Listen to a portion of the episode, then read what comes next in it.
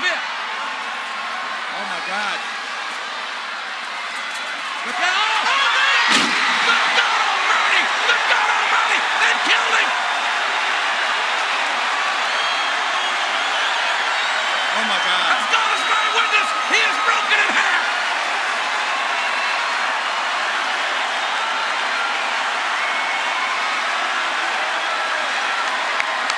Oh my God! Somebody get out here, really! I mean it! I need some help. My God! This I, is over. I cannot believe This is over just- right here. I cannot believe. I that that It's over. that cage is 16 feet high. And uh, look at this, folks. Just listen. Unbelievable. My God. Absolutely amazing. Absolutely amazing here. Oh, a headbutt by The Undertaker and a right hand. Now, if there's a. If he throws him up on the other side, there's. Oh! Good God! Good God! That's it. He's dead. Will somebody stop the damn match? Enough's enough!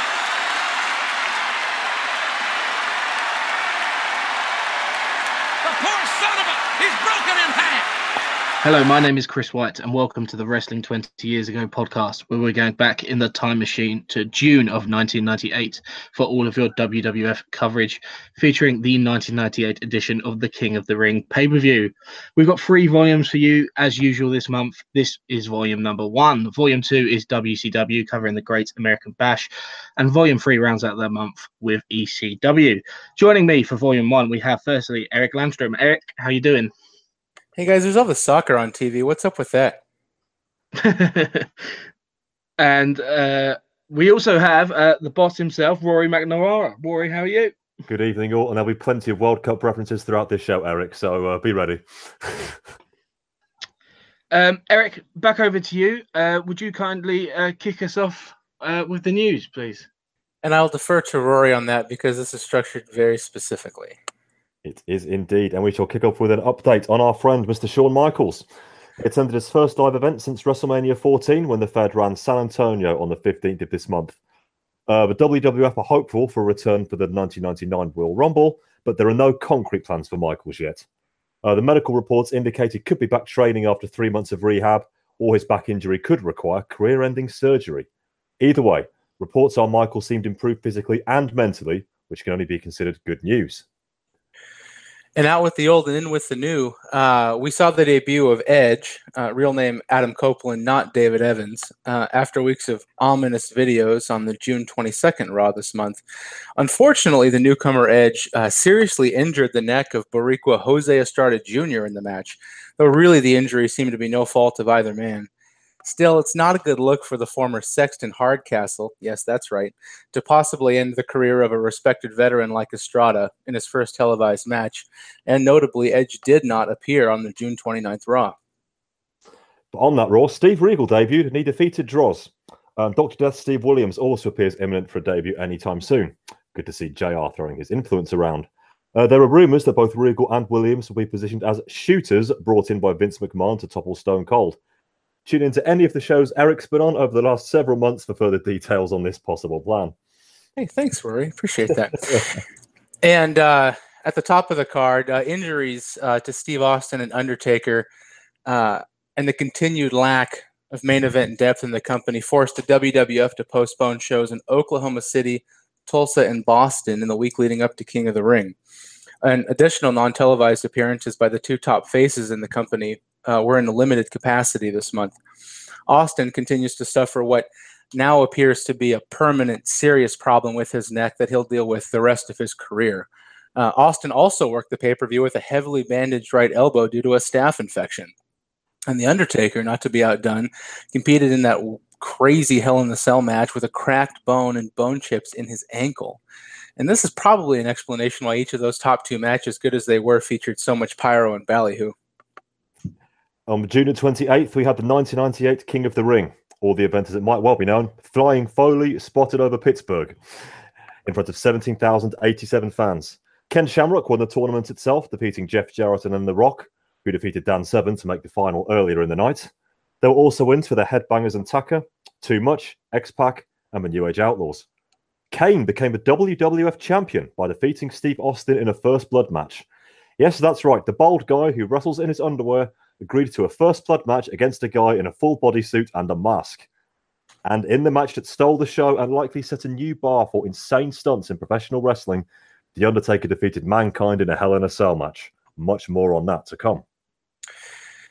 But it wouldn't last long. Uh, on the right for Kane, at least. Uh, on the Raw the night after King of the Ring, Steve Austin regained the WWF Championship in a short but really fun TV match.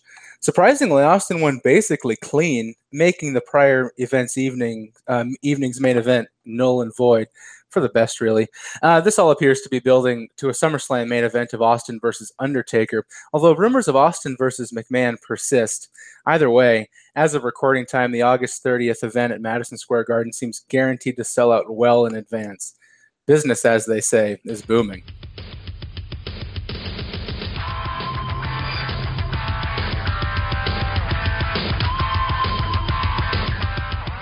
The first Raw of the month opened with a recap of highlights from Over the Edge, narrated by Vince McMahon. Vince called Austin's victory shallow, calling him the least deserving champion of all time. Mick Foley opened the show sitting in a chair in the ring. He said he'd lost his teeth, the match, and Austin had kicked his ass. He called out Mr. McMahon. Foley said he'd let Vince down and that dude would be out of action for a while, but hoped to be number one contender when he returned. Vince calls him, called him a miserable failure of a superstar and a human being. Foley said he refused to let Vince embarrass him on national TV and threatened to hit Vince with a chair. Vince said that Fo- if Foley did, he could kiss goodbye to his kids' college educa- educations and the mortgage he had just bought. Dude admitted Vince was right and put the chair down. Vince determined that Dude Love's services were no longer required and danced around Dude as he left the ring. Kevin Kelly interviewed Darren Drozdov backstage, but he was too, too busy puking. This led into a street fight between LOD 2000 and Droz against the DOA, which ended after about four minutes when, uh, when The Undertaker interfered, attacking everyone, meaning we had no finish to a street fight. Val Venis defeated Papi Chulo with a top rope splash called the Money Shot. The Undertaker was in the ring to cut a promo on Vince McMahon. He says he has always destroyed the monsters in the WWF to make McMahon's kingdom safe for his hand-picked champions, but Vince doesn't want Taker representing the WWF at the top. Taker says he has always stayed loyal while others left for more money, but Vince had forced him to fight his own brother and gave Paul Bearer a platform to air his family's dirty laundry just for ratings. Taker demanded a title shot. Vince came out and asked what Taker had done for him lately. He booked Taker versus Kane in a number one contenders match in our main event tonight. We had Triple H and the New Age Outlaws versus The Rock, Owen Hart, and D'Lo Brown in a six-man elimination tag. Billy pinned D'Lo, Rocky pinned Roddy, and Owen pinned Billy to leave Triple H as the last man.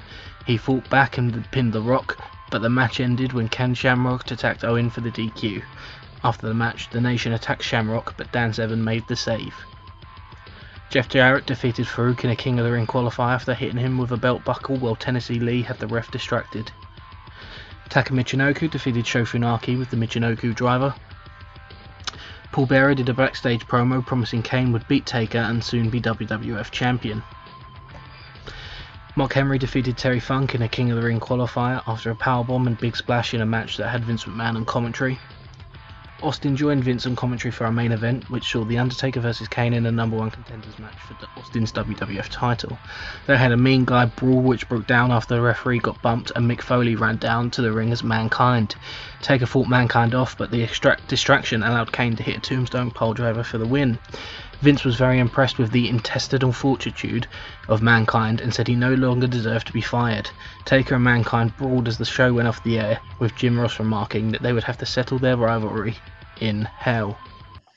So uh, there's not necessarily too much outside of like storyline and stuff that we'll, we will cover from our pay per view and TV reports on the show. So I think really that sort of you've done both of you done such a stellar job with the news there. We move straight in to our TV discussion from all the Raws that led into King of the Ring. Um, we got a hell of a lot to get through, so I've picked out a couple of things from uh, each Raw, each uh, each week. So from the first of June edition of Monday Night Raw, uh, the opening Raw of the month. um, it's only fair that we pick out the main event of the evening, which sort of set the tone for the entire month of June and the storylines we got to enjoy throughout the month in the main event scene.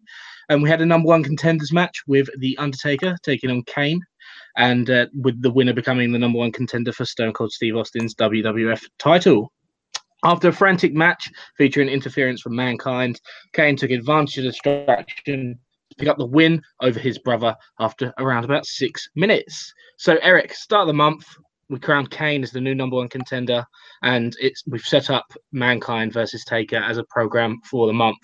Um, how do you sort of, without the benefit of hindsight, how did those two uh, programs sit with you, and what did you make of them uh, heading into the month? Yeah, you know, looking at it big picture, we talk about it every month, and you know, we slipped into the news even about this obvious lack of depth at the top of the card for the WWF. But what they've done a really, especially now that Shawn's not going to be around for any time soon, possibly forever, they've done a really, really good job of taking the limited amount of pieces they have and reshuffling them uh, every couple of months. Uh, you know, it helps that Foley plays three characters, and you can kind of mix in those different personalities, and it's very versatile uh, to use him that way. But yeah, that, this was this was kind of a natural progression to get Undertaker and Austin uh, to where it appears to be going, which is the you know the main event of, of SummerSlam, perhaps. At least sometime down the line, those two are gonna are gonna hook horns.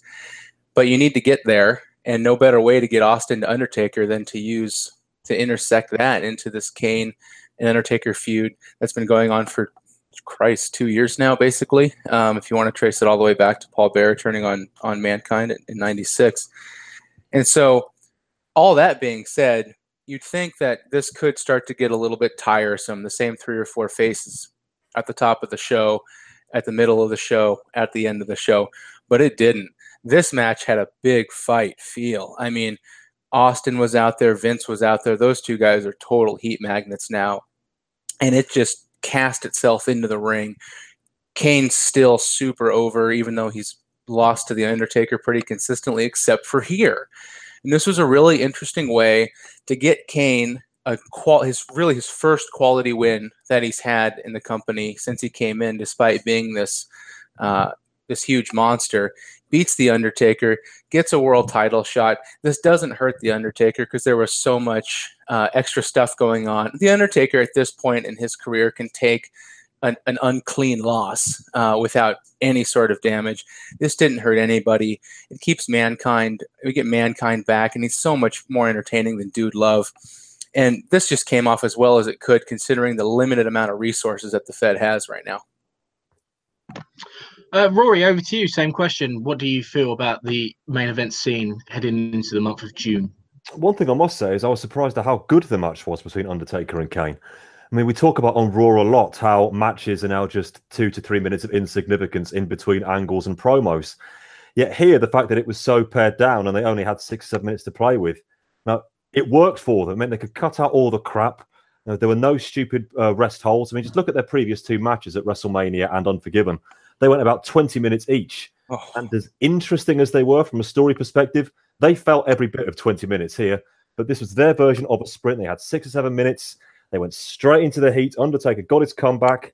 They timed the mankind interference perfectly. It made sense. Kane wins as cleanly as he's going to over the Undertaker, and he did need one. If he had gone three and zero oh against Taker, then I, I, even if they managed to get to the title shot against Austin some other way, then I don't think anybody would buy him as a threat, no matter how evil and heinous he supposedly is. So they got there the right way. At the time, I did at the beginning of the month, I did find it a little odd that Kane was the number one contender because don't forget he only came in in the first place back in October to take on the Undertaker. Indeed, if you believe uh, some of the sheets, he was supposed to be gone by now. He was there for a one and done four month storyline, and he'd be on his way. Yet they've kept him around. He's now not just the the Undertaker's mortal flesh and blood enemy. He's now an active member of the roster, going for titles. Having Paul Bearer with him helps in that respect, because otherwise I'd wonder, well, doesn't Kane just want to hurt the ta- hurt Taker? Doesn't he? Re- does, does he really care about being WWF champion? But I think throughout the month they've told that story well. And uh, again, I did find it a little odd that we're getting Undertaker versus Mankind Part Seven or Eight or whatever, but uh, I was proved wrong on that one. I, I do think Eric, you made a good point um, with how, even though it's it's Mick Foley, um, the three characters is is such a plus for everything he touches, and um, even though they are very similar, and one character sort of bleeds very much into the next, um, the dynamic changes whether you've got a dude love in there with Stone Cold or you've got a mankind in there with the Undertaker, even though you've got the same worker cutting very similar promos, at least with a very similar sort of tonality to it. Um, but from a storyline and fan, like from a fan's perspective, has a new feel, even though this matchup is something we've seen so many times.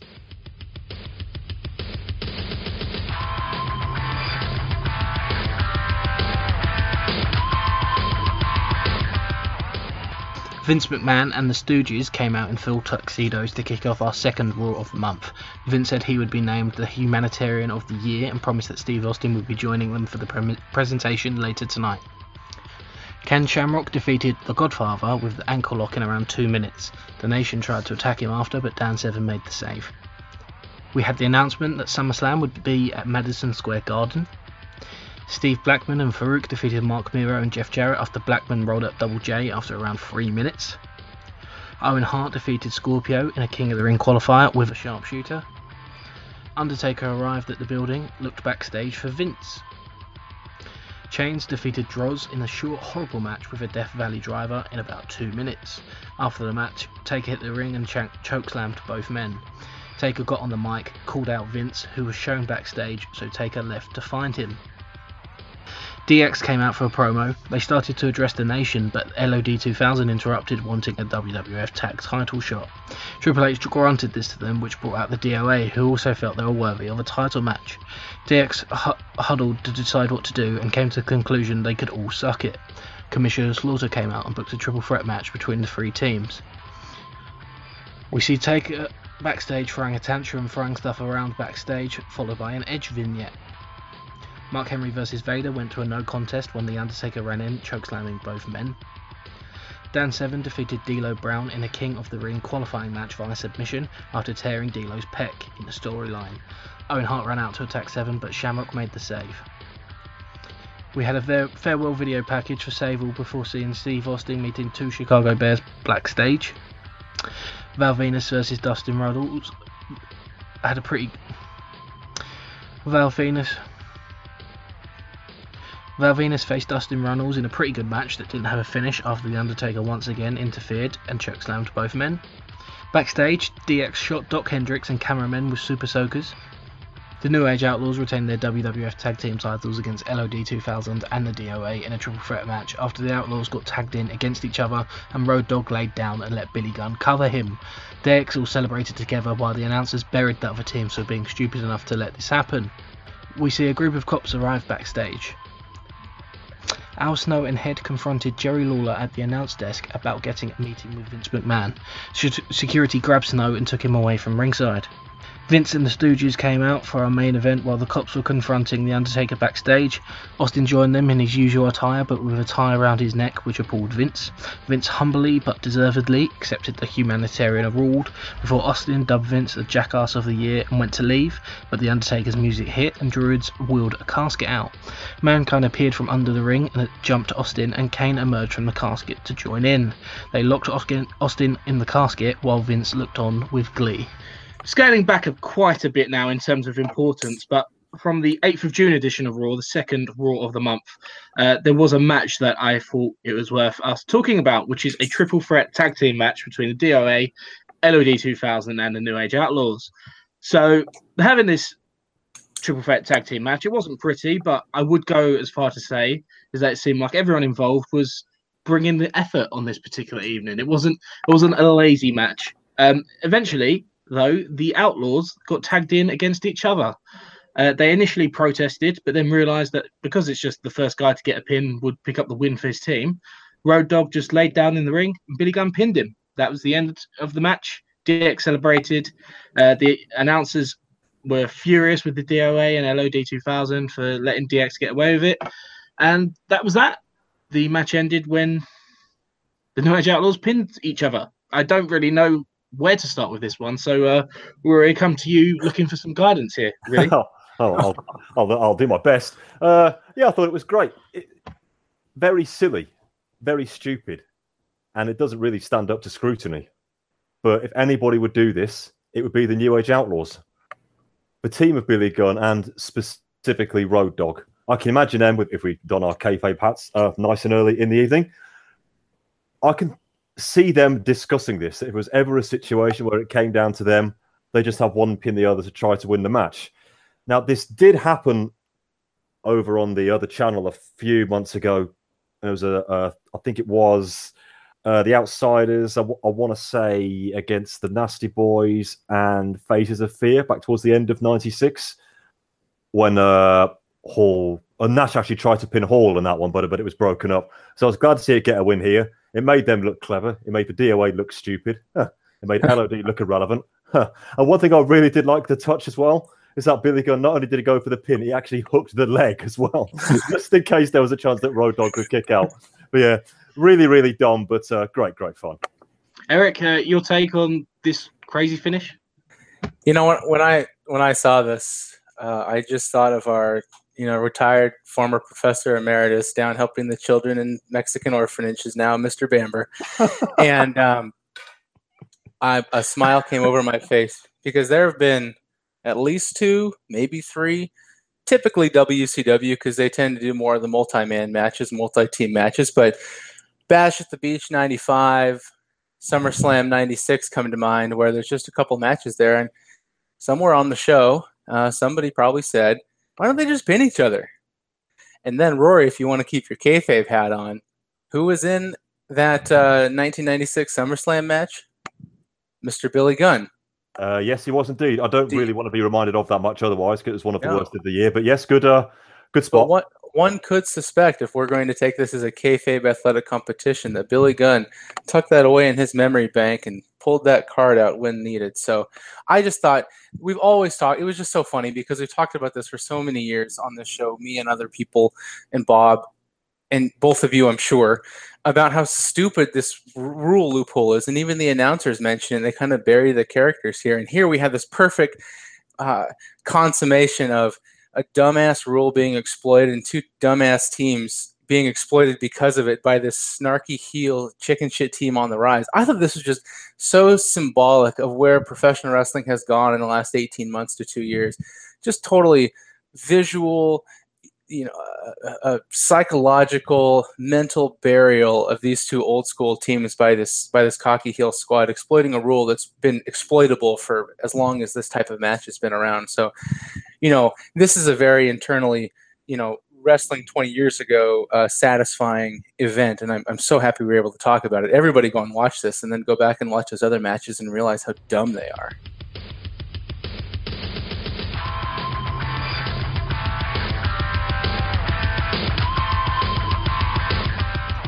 We begin the third Raw of the month with the return of Sable. She says the man responsible for her return is Vince McMahon.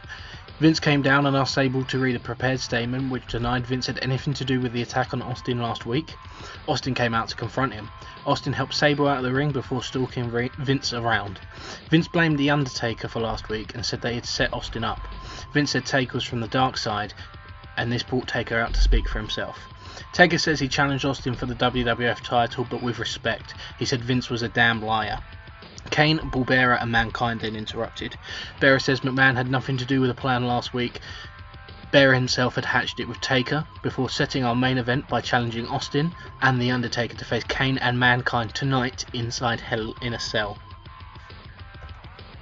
The Rock defeated Vader in a King of the Ring qualifier after some interference from Mark Henry on the outside allowed Rock to pick up the win in the ring with the Rock bottom.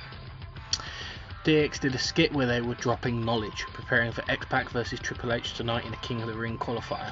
Road Dog, standing in front of a board with Match of the Year written on it, said he'd faced both men in the past and it was tough.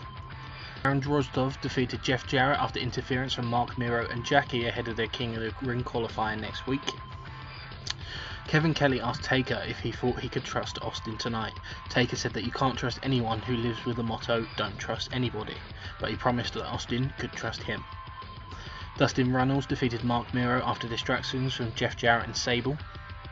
We had X Pac versus Triple H in a King of the Ring qualifier. They posed together before the match, but X Pac jumped Hunter and tried to roll him up for a quick win, but Hunter kicks out. They had a good match until The Rock ran down and distracted Triple H while Owen Hart crotched X Pac on the guardrail. Hunter ran to X Pac's side, but X Pac couldn't stand, and he ordered, ordered Hunter to head into the ring to take a count out victory, which he reluctantly did. Al Snow and Head came out as Avatar. He buried the Avatar gimmick as if anyone remembered it. He accused Vince McMahon of attempted murder of his career. Lawler and Snow brawled, with Snow hitting Lawler with Head and bailing when security arrived.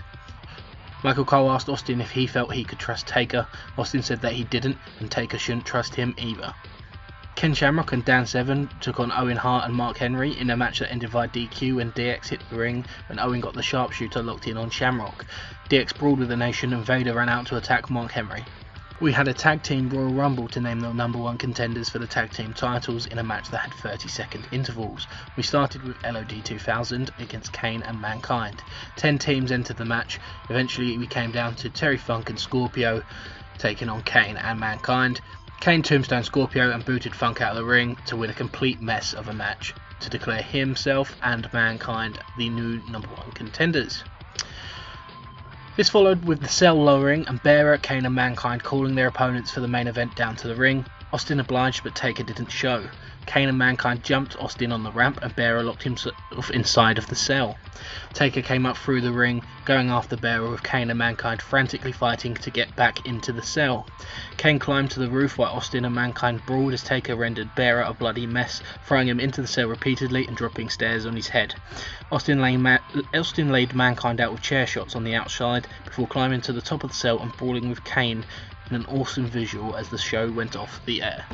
Moving on to the 15th of June edition of Monday Night Raw, um, I think we should probably mention the uh, main event of the show, well, the scheduled main event of the show, which was Steve Austin and The Undertaker taking on uh, the newly crowned tag team number one contenders, uh, Kane and Mankind, after they won a tag team uh, Royal Rumble match um, in a Hell in a Cell uh, on Raw. Um, the match never actually got started, but with the cell lowered, uh, Kane, Mankind, and Bearer, they were in the ring and uh, they called out their opponents. Austin obliged, but but Taker didn't show. So Kane and Mankind left the cell and jumped Austin on the ramp.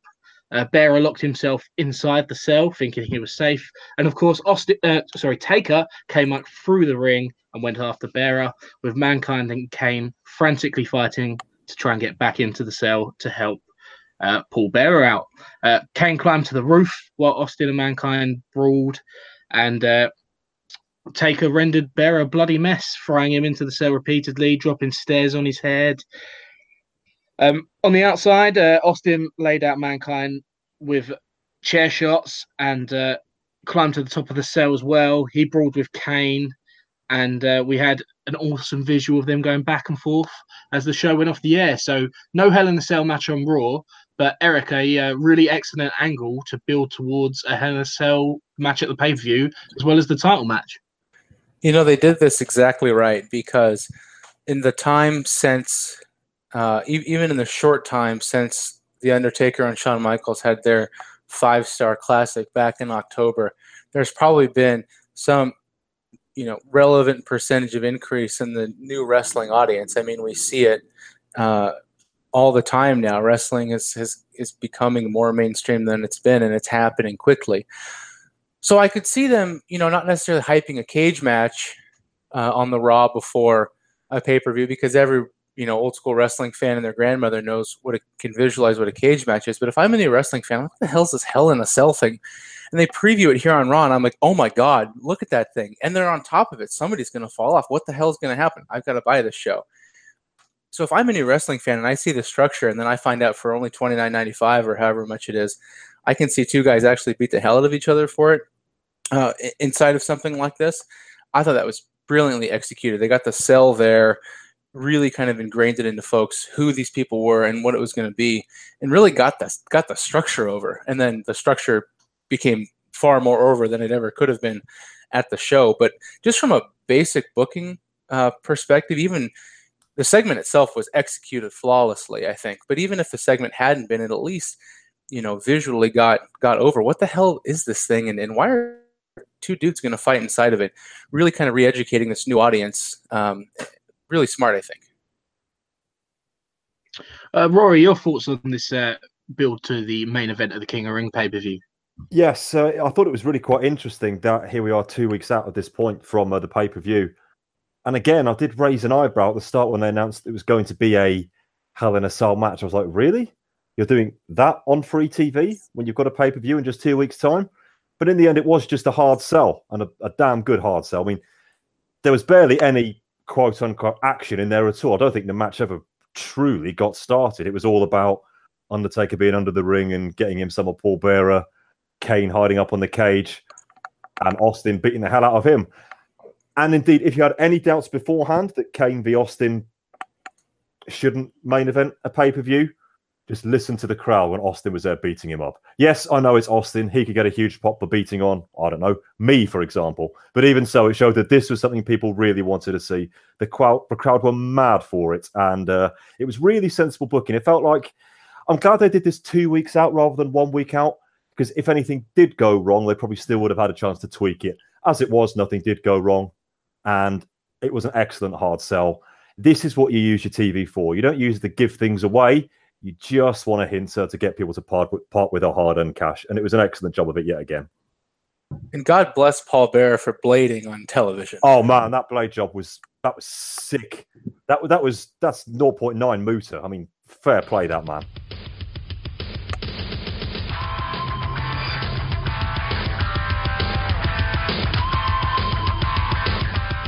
Vince McMahon came out for a promo to kick off the Go Home show for King of the Ring. He introduced Kane, calling him the next WWF champion. Vince promised on Sunday that it would be the greatest day of Kane's life and announced the match for Austin's WWF title would be a first blood match. Kane, using a voice box, vowed that if he failed to become champion, he would set himself on fire. Ken Shamrock defeated Mark Henry in a King of the Ring quarterfinal with a belly to belly suplex. We caught a glimpse of Edge sitting in the crowd and footage of Paul Bearer watching Raw at, on his couch at home. X Pac defeated Dustin Runnels with a spinning heel kick after a distraction from Chyna. Paul Bearer cut a promo from home, vowing to be in Kane's corner at the pay per view to witness his son become WWF champion. We had a hideous promo segment featuring Jerry Lawler and Al Snow, which culminated with a match being made between Snow and Head and Too Much at King of the Ring. You'll hear us break this down in greater detail on the main show. Jeff Jarrett defeated Marc Mero after Sable appeared and distracted him, allowing Double J to hit DDT for the win. After the match, Jarrett promised Kevin Kelly that the King of Country Music will become the King of the Ring on Sunday. We kick off the second hour with Kane defeating Road Dog. Kane went for a chokeslam, but Brody broke it up with a low blow. Kane only no-sold the low blow to hit a chokeslam for the win anyway. Bearer appeared on the big screen saying that Taker tried to kill him last week because he didn't want Bearer to reveal that Taker is part of Mr. McMahon's plan to destroy Stone Cold. The lights flickered in Bearer's house. Taker appeared in, Taker appeared in the living room, destroying Bearer and his furniture. We had the debut of Edge as he faced Jose Estrada Jr. Edge sent Jose to the floor, hitting him with a somersault plancha, but this legit broke Jose's neck and he stayed down on the outside, giving Edge the count out win. Kane was backstage reacting angrily at what had happened to Bearer while My- Mankind tried to console him. Dan Severn defeated Owen Hart in a King of the Ring quarterfinal after X Pac hit Owen with a chair on the outside and Severn submitted, submitted him.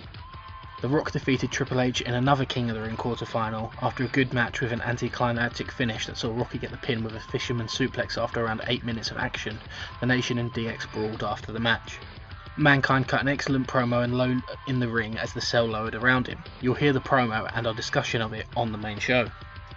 Mankind then defeated Billy Gunn with a mandible claw despite interference from Chyna. Sable came out to introduce Stone Cold Steve Austin. He told her to go give Vince the finger and she said she'd oblige. Austin accepted the first blood stipulation and says that when Kane sets himself on fire, Austin will bring the marshmallows, hot dogs, and beer. Kane came out, raised his arms, and blood dropped from the ceiling and covered Austin.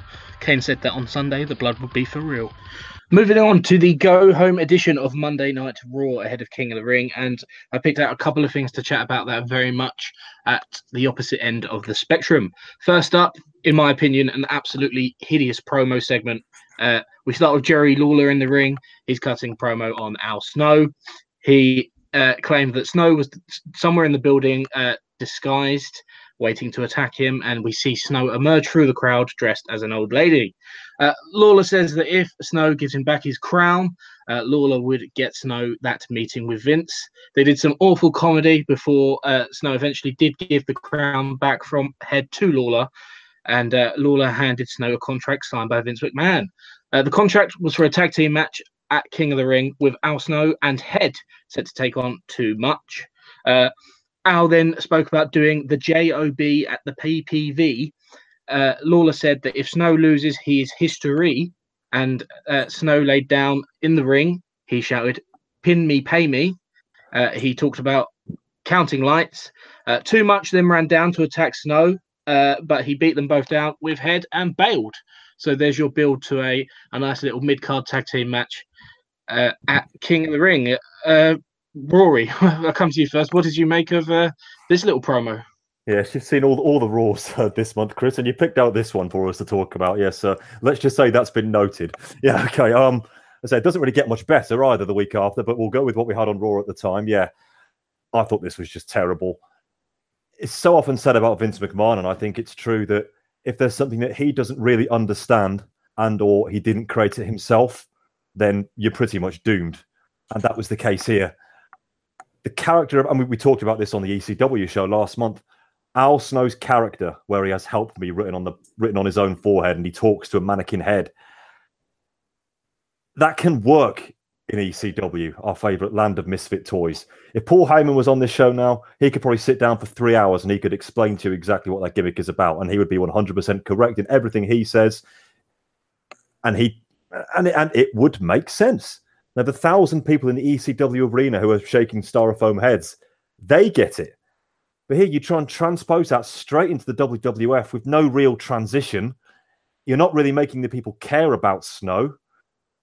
I mean, how many people who were in the arena that day even really even know a whole lot about ECW? I'd say very few. And yet he just looks like a complete weirdo. He's not somebody you want to get behind. You know, he's, he's dressed in he's dressed like babushka and he's rabbiting on about doing the job on the pay-per-view ppv and pin me pay me and all that. I'm like well if i didn't know who you were mate i just wouldn't care.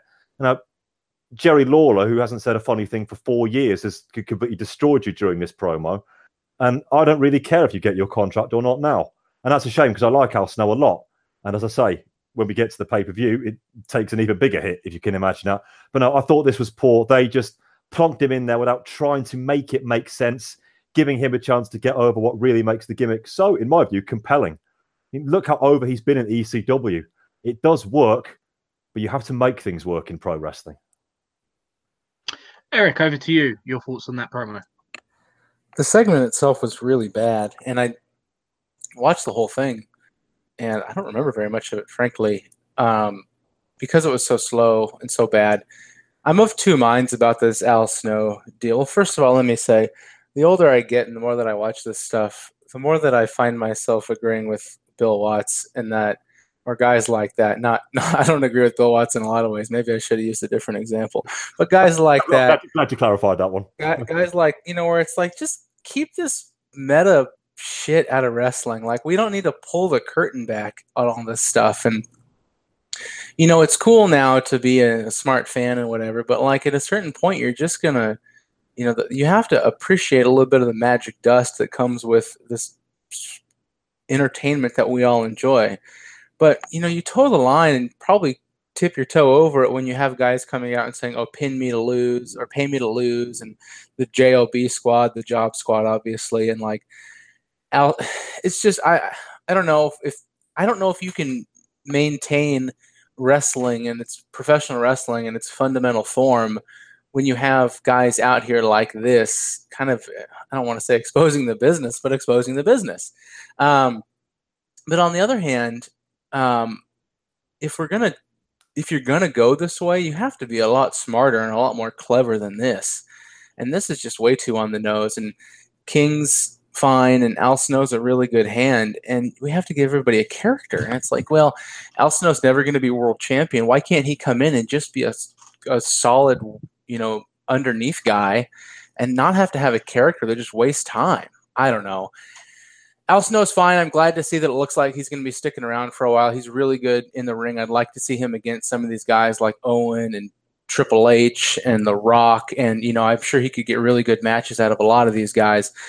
I don't like the character, and I don't know that I'm I don't know that this storyline is is or this whole concept of kind of pulling the curtain back is is for me. Maybe I'm just a little too old timey for for what's going on right now. Enjoyed studying history, and when I was a young boy, I had a favorite picture that hung on my bed of old men gathered on the hallowed fields There, look. of Gettysburg, Sales coming down. shaking hands. Why? Northern men and Southern men alike, What's going on here? Something shaking hands on the very fields where 50 years earlier they had shed each other's blood. What is he talking And it stood to me as a shining example of the better angels of our nature, of the power of forgiveness and the ability of time to heal all wounds. And Undertaker, when I think about our history, I couldn't help but believe that it would end up somehow the same way gathering together years later in the same hallowed halls where we did battle to reminisce in the boiler room of Cleveland in Madison Square Garden. And then you went and attacked my Uncle Paul. And now I've got a completely new vision. It is of me with my last act on this earth, urinating on your grave, you cowardly son of a bitch! Wow. Wow. He's sick and dangerous. I never thought the word coward could apply to you. But what other choice do I have? Uncle Paul is many, many things. He is a warm man. He is a loving father. But he is not a wrestler. He is not a fighter. He was defenseless and you attacked him. That's right. Undertaker's a coward. And we have every right in the world to arrest you and put you behind bars. Do it. But oh, no, no. You see, this is a family matter. And I'm going to put you behind these bars because blood is thicker than water. And if that's not enough, I can guarantee that mankind will have a surprise for everyone that you will not soon forget. What's he mean And by so, that? So, Kane, I ask you to listen close because all is not lost. And when it's all said and done, Kane, you will have Steve Austin's championship. That's what he means. I will have my vengeance. And Uncle Paul will have the Undertaker's soul. That's what he means. Have a nice day. Well, looking to redeem myself after I made you two talk about their hideous promo, uh, we also had an excellent uh, Mankind promo segment on the same Raw. Uh, Mankind sat in the middle of the ring cutting a promo as the cell lowered around him. He says that he believed that one day he and Taker would find peace, but then Taker had attacked Uncle Paul. Uh, now Mankind says he wants his last act on this earth to be urinating on Taker's grave. He called Taker a coward for attacking a defenseless non wrestler. Mankind says that Taker could be arrested and put behind bars, but instead he wants him he wants to put him behind the bars of the cell, and he guarantees that he will have a surprise for everyone on Sunday. Eric, I'll come to you first. Uh, this was a vintage, well, vintage Mick Foley, but also vintage Mankind. Boy, you want to talk about somebody, you know, molding the best of their character with, uh, you know, the best promos that they've ever delivered. This was a kind of a grown up Mick Foley, Cactus Jack in the Mankind character from ECW uh, promo. Like, this was just so good. Those promos that he would do right before he came in uh, to the Fed, you know, 95 or really early 96 where it wouldn't matter. It could be two minutes, it could be 10 minutes, but we were engrossed. And we just talked about how in a different world, this guy could be a Hollywood, you know, some sort of like alt Hollywood movie star because he was so good in front of the camera and so good on the stick and so clever.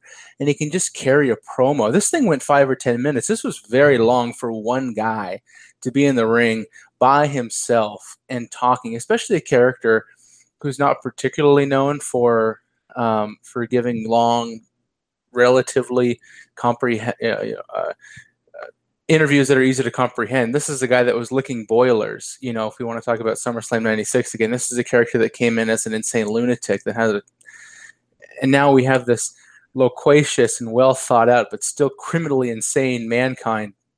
Really awesome. I was trying to think back, and aside from Austin and Vince, who cut a you know an A plus promo every week, this might be the best promo on Raw since Bret's you know everything uh, that's going on here is bullshit promo right before Mania 13. This this is a promo of the year uh, nominee if I've ever seen one. Rory, your thoughts on this Mankind promo? Well, it was a Mankind promo, so it was of course fantastic, and uh, let, us just applaud the greatness of the man. It says the first time we've really got to, got to hear him as Mankind cut one of these for a good while, and it was a pleasure to hear it again, it was so intelligent. It was so dense. The illusions he was making, the references, yet it all made perfect sense. In those 10 minutes, he tied it back to wanting to urinate on The Undertaker's grave.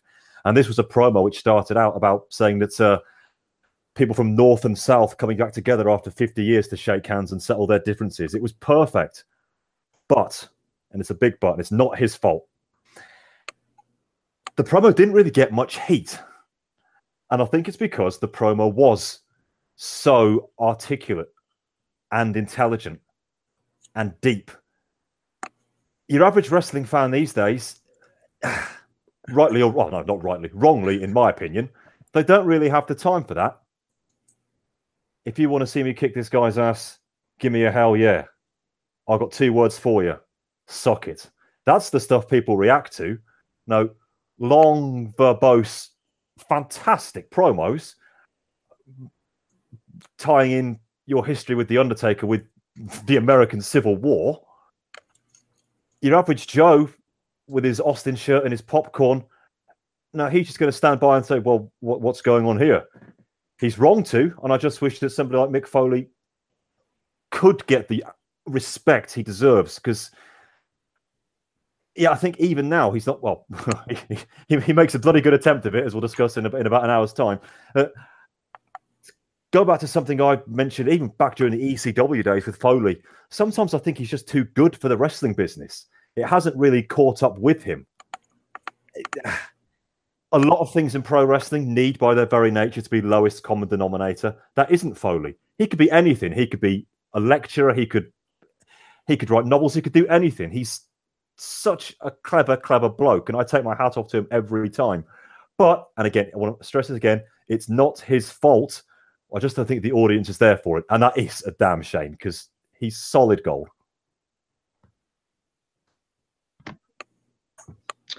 Uh, with that, we move into our coverage of the King of the Ring pay per view. Uh, Rory, would you kindly kick us off with the results?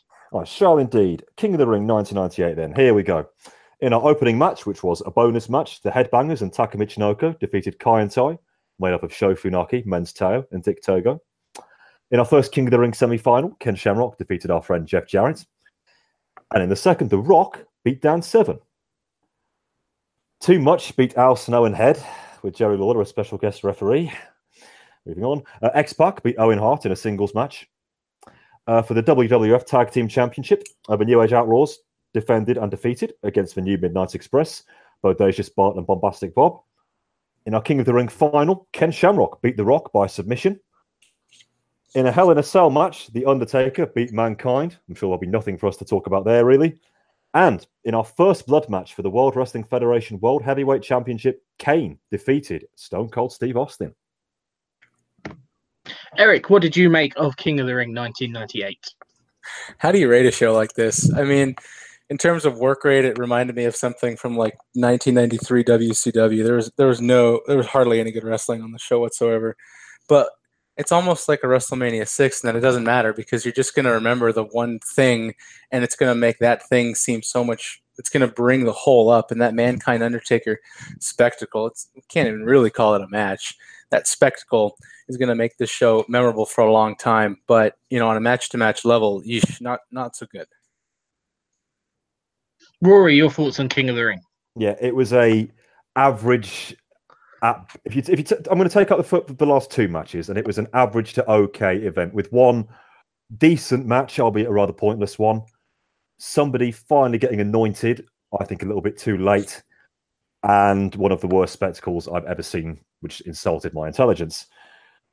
The final two matches, though, were so important, both in the context of the stories that WWF are trying to tell, and the not insignificant matter, you might say, that we have probably just seen the damnedest thing in the history of the business. So I have no idea how to rate this show. Needless to say, and I'm sure I'll come back to this in about an hour's time, go out of your way to watch it. I've never seen anything like it. It's certainly one of, and uh, obviously we will get to it in much greater detail, but the most iconic things. Like I can't imagine it just not lasting forever within sort of this like within the fan of the rest, uh, the mind of a, of the wrestling fan. Like the image that you get from this show will will last forever, and the legacy of it will last forever. And that like if you had like a, a, a nine out of ten pay per view where you had like say six good matches every match delivered. You had really good work rate, but at the end of the day, it was just like a show full of good wrestling matches. Is that more more valuable to the company, or is a show with below par work rate, probably next to no good wrestling, but one of the iconic visuals and memories within the entire arena of professional wrestling? Um, long term, this is far more valuable as a show and I, I, don't think the earlier matches on the card, which were bad, and I'm not going to defend it in any way, but I don't think they were quite as bad as some of the undercards of the last few months pay per views we've seen. So overall, like even aside from the last two matches, this was probably a bit better than the median score of like the last four WWF pay per views. But then when you add those last two matches back into the fold, it's like near impossible to score. The show opens with a video package looking at our double main event of the evening, which is the Hell in a Cell match between The Undertaker and Mankind, and the first blood match for the WWF title between Stone Cold Steve Austin and Kane. We are reminded that Kane, if Kane does not win the WWF title tonight, he will set himself on fire. Our opening match sees Taka Michinoku teaming with the Headbangers to take on Kaientai, Dick Togo, Funaki, and Teioh in six man tag team action. Thrasher and Teioh get started, with Thrasher taking control with a tilt-a-whirl slam. Mosh tags in and hits a missile dropkick before Funaki tags in and gets hit with a power bomb. Taka tags in, they work over Funaki in the corner and uh, chopping chopping him in the corner, sorry, and hitting a missile dropkick. Funaki bails to the outside, so Taka hits him with a running springboard plancha. Togo hits Taka with a cheap shot from behind, which the camera missed, which allowed Kaientai to get the heat on him. Togo tags in. He works over Taka with chops in the ring. The Taka counters with an excellent monkey flip. Togo did a really cool move to Taka, who was on the outside, which started as a baseball slide under the bottom rope, but turned into a head, singers, uh, head scissors on the floor. Uh, Togo and Funaki hit Taka with a beautiful facebuster bulldog combo before Taka fights back and somehow makes the hot tag to both headbangers. The match breaks down into a bit of a brawl, which leads to Funaki missing with an elbow off the top. The headbangers flapjack Taka onto Funaki, and he follows it up with a Michinoku driver for the win. Uh, Eric, I'll come to you first. What did you make of our opening match? Yeah, this was, uh, you know, I just said that there were not really any good matches on the undercard, but there were really kind of two, and this was one of them. And this is exactly the WWF's starting to get the hang of it here with how to structure a card, and this was a kind of the perfect way to structure a card, uh, to to open this match to structure this card because the, the Fed right now, what they don't have a lot of are high work rate guys, and you need something that's kind of fast paced and not too long, five ten minutes that can get the crowd warmed up a little bit. So you take Taka and you take Kaientai, who are you know four of the best dudes that you've got.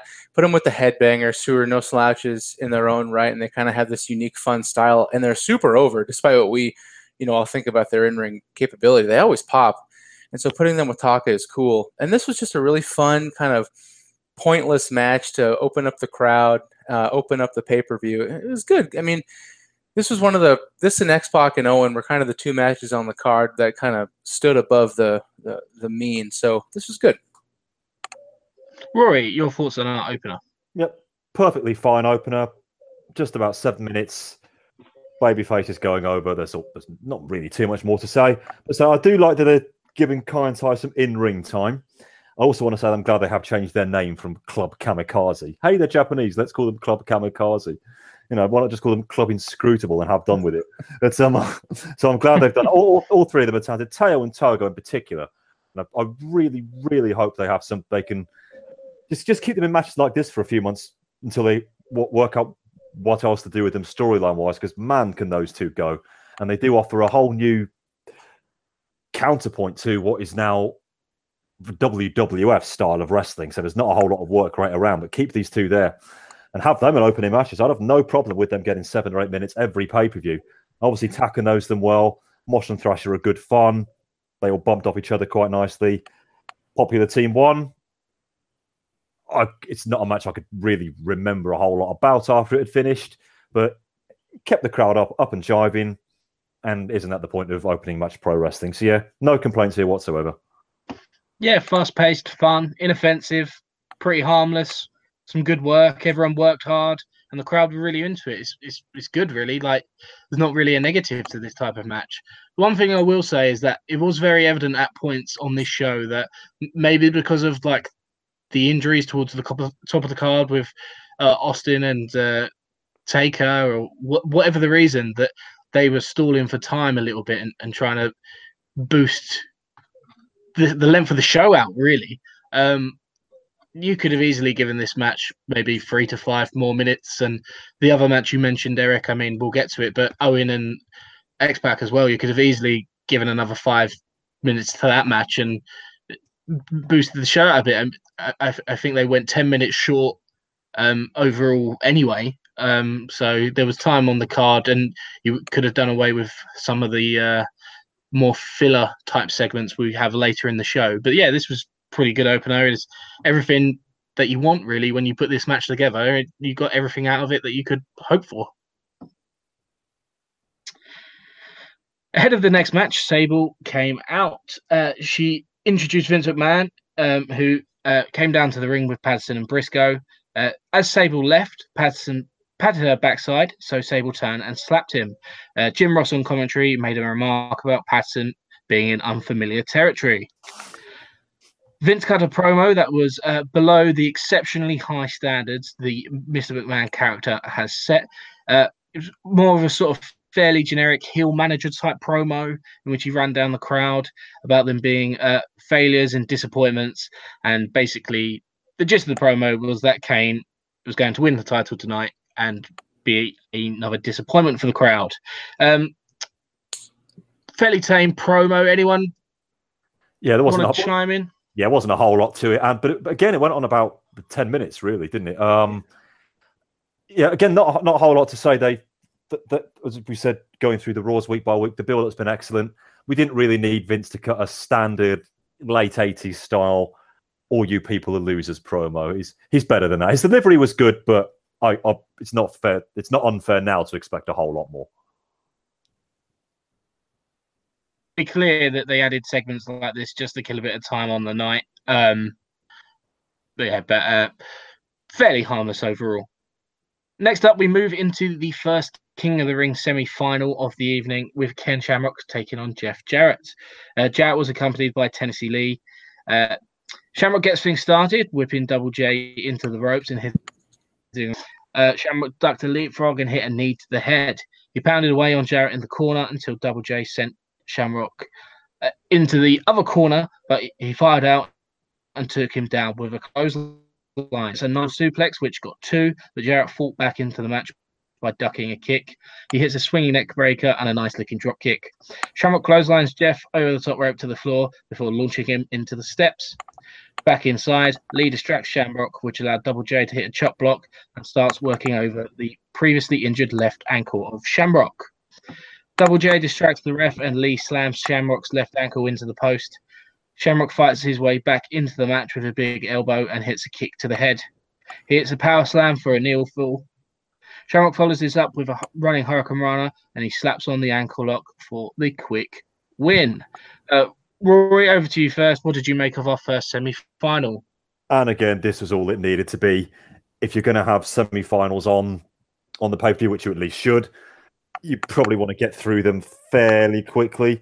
Although you could say, on the other hand, if you're only having the semi-finals and final, now if your two semi-finals then go for a grand total of under 10 minutes, which they did, you probably could again give them a bit more time. But it didn't really bother me here so much. I think five minutes is about right. It emphasised you know, Jarrett's place on the card. No, he's going nowhere fast, and I'm not particularly sad to say that. But he went out there, he did his job, he put Shamrock over clean, and Shamrock had to win without any any hullabaloo here. Just get your finisher over, make people believe that, that that move could be used a bit later in the night to become the king of the ring. And that's what happened. Again, the match was very little, but it accomplished what it wanted to, and that's make Shamrock look like somebody who really could win this thing. Eric, over to you. Yeah, this was a very safe match designed to get Ken into the finals unscathed and looking strong. Um, you know, this fucking Jeff Jarrett, man, why did it just keeps coming up, doesn't he? And I realized that if Jeff Jarrett had been born 10 years earlier, he could have settled right into that Tommy Rich spot in the early to mid 80s and he would have been a huge star. Unfortunately for Jeff Jarrett, he wasn't. And so now he's just some bland, pointless mid Atlantic character transposed into 1998. Uh, just whatever. Jim Ross, though, with the line of the night, uh, saying, uh, Tennessee Lee is sweating like Jimmy Swaggart at a deposition. So uh, Jim Ross making this match more entertaining uh, than it ever had any right to be. Uh, considering what is to come, I will say it's a bold shout from you that uh, that is the line of the night. Um, I was ho- I was hoping that you would catch on to that. Thank you. Yeah.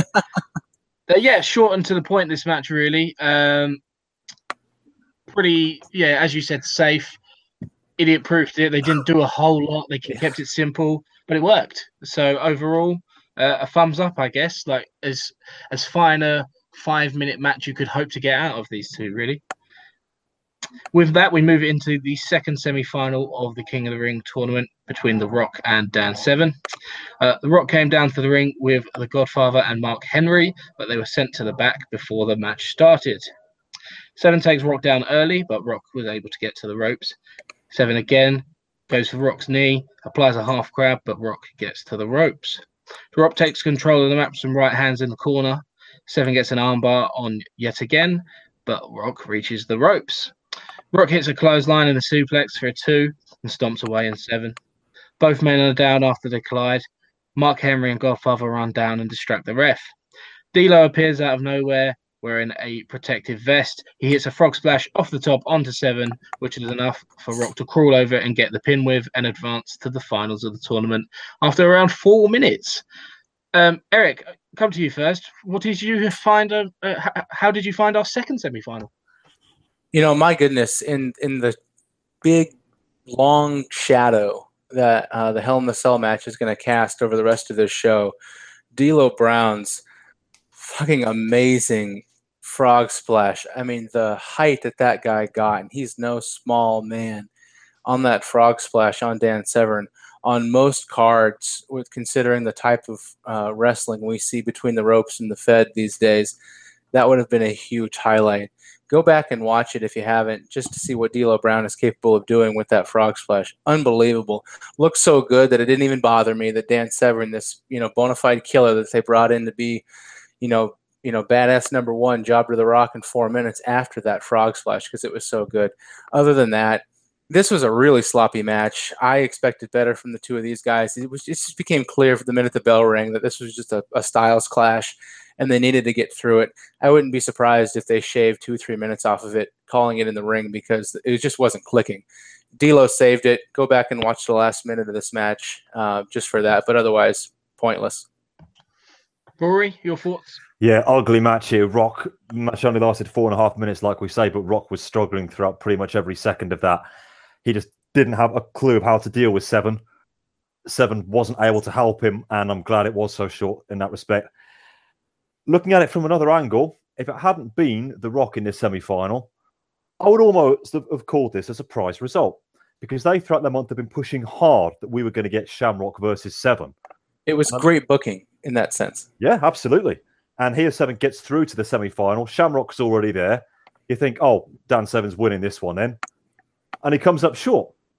And as you say, that, that that is good booking. It adds a little bit of realism to it. It doesn't make just everything look like a procession. Now we we said it so many times on, on this podcast. Predictable isn't always bad if it makes sense, but changing things up is fine too, as long as again it makes sense. But those three little words and how, how soon we forget them. Yeah, match was pretty rubbish, I'm afraid. I've got some more things to say about the Rock's in ring work a bit later on. Um, but yeah, uh, D'Lo Brown, the star of this one. I've been really impressed by him over the last year, and uh, I hope he gets a bit of a time to shine as well. He's somebody who I can see as long as the nation hang around. Maybe if you want to break him off, perhaps from the nation, maybe he could be the one to take the IC belt from Rock from Rocky one day. Uh, I think he certainly deserves a secondary championship because uh, he's worked very hard over the year. Yeah, well done, D'Lo, but a few props elsewhere, I'm afraid. Yeah, really lackluster match. Um, far too short to really get into a flow, but I wouldn't have wanted it to be any longer. Um, there was no real story. I mean, like you had Severn trying the the mat work and Rock just repeatedly getting into the ropes, and I don't know. Even that in itself, like like I know you can just get to the ropes, and that that is professional wrestling, but it's a bit of a burial of this like this like beast like UFC cage fighter submission specialist and he's in there with the rock and he takes him down and he just reaches the ropes. You have to let go like three times in in a minute. Um i mean it's killing the gimmick in a way. Um so this was really bad for Dan Severn. Um obviously the rock had a chance to redeem himself on the same show so less negatives for him uh, but for Dan Severn, this was a, a really disappointing showing. Um, the whole match really ponderous and nothing too much happening. Next up, we move into a tag team match between Al Snow and Head, who are taking on the team of Too Much, Brian Christopher and Scott Taylor. Um, before the match can get going, it is announced that we have a surprise special guest referee, and it is Jerry Lawler, leaving uh, Jim Ross alone on commentary for this one. Snow takes Taylor down and then uh, breaks off and talks to Head in the corner. He hits an atomic drop and a clothesline on Taylor, and Brian Christopher tags in. And Christopher is backed into the corner by Snow, and uh, King gets involved, telling Al to watch the hair pulling. He intentionally blocks the shot from Snow, and Christopher takes advantage. Lawler tells Head to stay in the corner, which for all the like terrible comedy in this match, like that was the one little bit it got me. I had I have to admit, I did chuckle at that. Um, Snow hits a sunset powerbomb off the top to Brian Christopher. He goes for the cover, but Lawler takes a very, very long time to check the shoulders are down, counting, counting the slowest two you've ever seen before Christopher kicks out. Christopher hits a nice top rope missile drop kick to Snow. The crowd are completely dead at this point. Too much hit a double atomic drop on Snow, which garners an incredibly quick two count from Lawler. Snow hits a nice belly to back suplex on Scott Taylor, and Lawler helps Taylor over to his corner so Christopher can tag in. Christopher drops Snow with a bulldog. Snow fights back into the match, hits a DDT on both men before tagging in Head, who the crowd actually cheer for. Uh, with Head the legal man, uh, Snow lays out Taylor with Head before hitting a snowblower on Christopher. Uh, but Lawler pretends not to see the cover. Uh, so Lawler leaves the ring uh, he passes something to Christopher on the outside. Uh, inside the ring, Snow drops uh, Scott Taylor and covers him. Uh, back inside the ring, Christopher's attached whatever Lawler passed to him to Head. Uh, so and uh, has head pinned. So Lawler drops to the mat. He counts the three.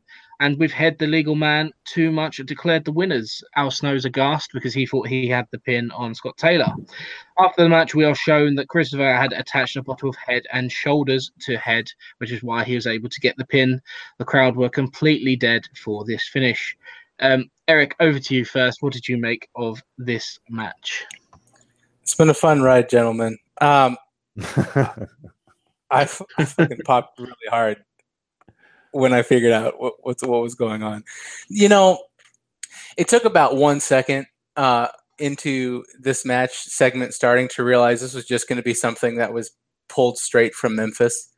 And so when you when you're oriented properly with that, when you have the context of knowing that this is probably just something that Jerry Lawler, you know, book, booked uh, along with whoever was the agent for the match, um, you kind of just have to go along for the ride. And boy, in that I, I don't know it was obviously dumb and i know you guys are going to shit all over it, but there were so many fun little things in this in this match and wrestling doesn't have to be serious. It doesn't even really have to make sense. And just the fact that it was so stupid. I mean sometimes you watch a movie and chris farley movies are good for this sometimes or any of those you know saturday night live guy uh, movies coneheads kind of too. It's so dumb and so kind of thoughtless that you're like, oh my god, I can't believe that's what they actually went with, and you're like, holy, and you just I don't know. I would like to think that uh, we could all be so uh, entertained by something so simple, and in this case, I was.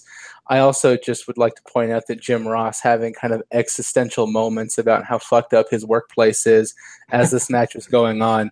Like again, I hate to keep saying this. This was not a good match. And if you're not a fan of the Memphis style, or you're not a fan of comedy wrestling, or you're not a fan of Jerry Lawler, I mean, there's so many things about this match that had it going against that I can see why it probably got all thumbs down in the Observer and voted worst match of the night. Probably, I don't know that to be true, but I imagine it will be. Um, but put all, putting all that aside and just kind of going with it for what it was, I, I don't know. It, it, was fun, and it you know got Al Snow on pay per view, and we all think that he could be doing much better things than what he is. So uh, now now I'll see myself out. um, Roy, are you going to surprise me? Too? Or? Well, Eric has called me a jaded wrestling fan in the past, and I'm not going to say anything now that's going to make him change his mind. Uh, this absolutely, this, this, absolutely fucking sucked, quite frankly. Um, and I just wish that JR on commentary was able to say that as well. I know that he wanted to when he spent the entire 10 minutes and the aftermath absolutely burying. Yes, he did. And uh, quite, quite rightly he wants to. this was fucking stupid. Just. Ugh. And yes, if you really want to look at it closely and break it down to its most literal parts, then, and if, I can't believe I'm saying this, but if a mannequin head was your tag team partner and it was the legal man and it's the only way you could pin it, why the hell am I even trying to rationalize this? It's, uh, it is one thing, and it just makes, I mean, Al goes back to what you said earlier, I mean, just Al Snow, I mean, make this guy look like something. Right.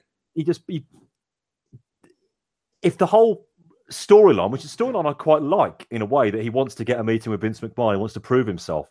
I don't mind that. Here, again, for all the people who don't know his ECW work or whatever, they just see this guy putting himself putting himself in a ridiculous situation. And when he's there, he thinks he's doing the pinfall and his head being pinned. He just comes across like an idiot savant without the savant. And that is not how you try to get somebody new over. So yes, this was um yeah, uh, so what was it on just this has set the business back 50 years. I think it might be a slightly conservative estimate, but uh, um, it's uh, it's good for healthy debate, is it not? Even though it really fucking sucked. Well, my notes was in my notes I'd written, you know, when something's so bad that it's good. Yes. This wasn't that. This was just plain bad. Yes.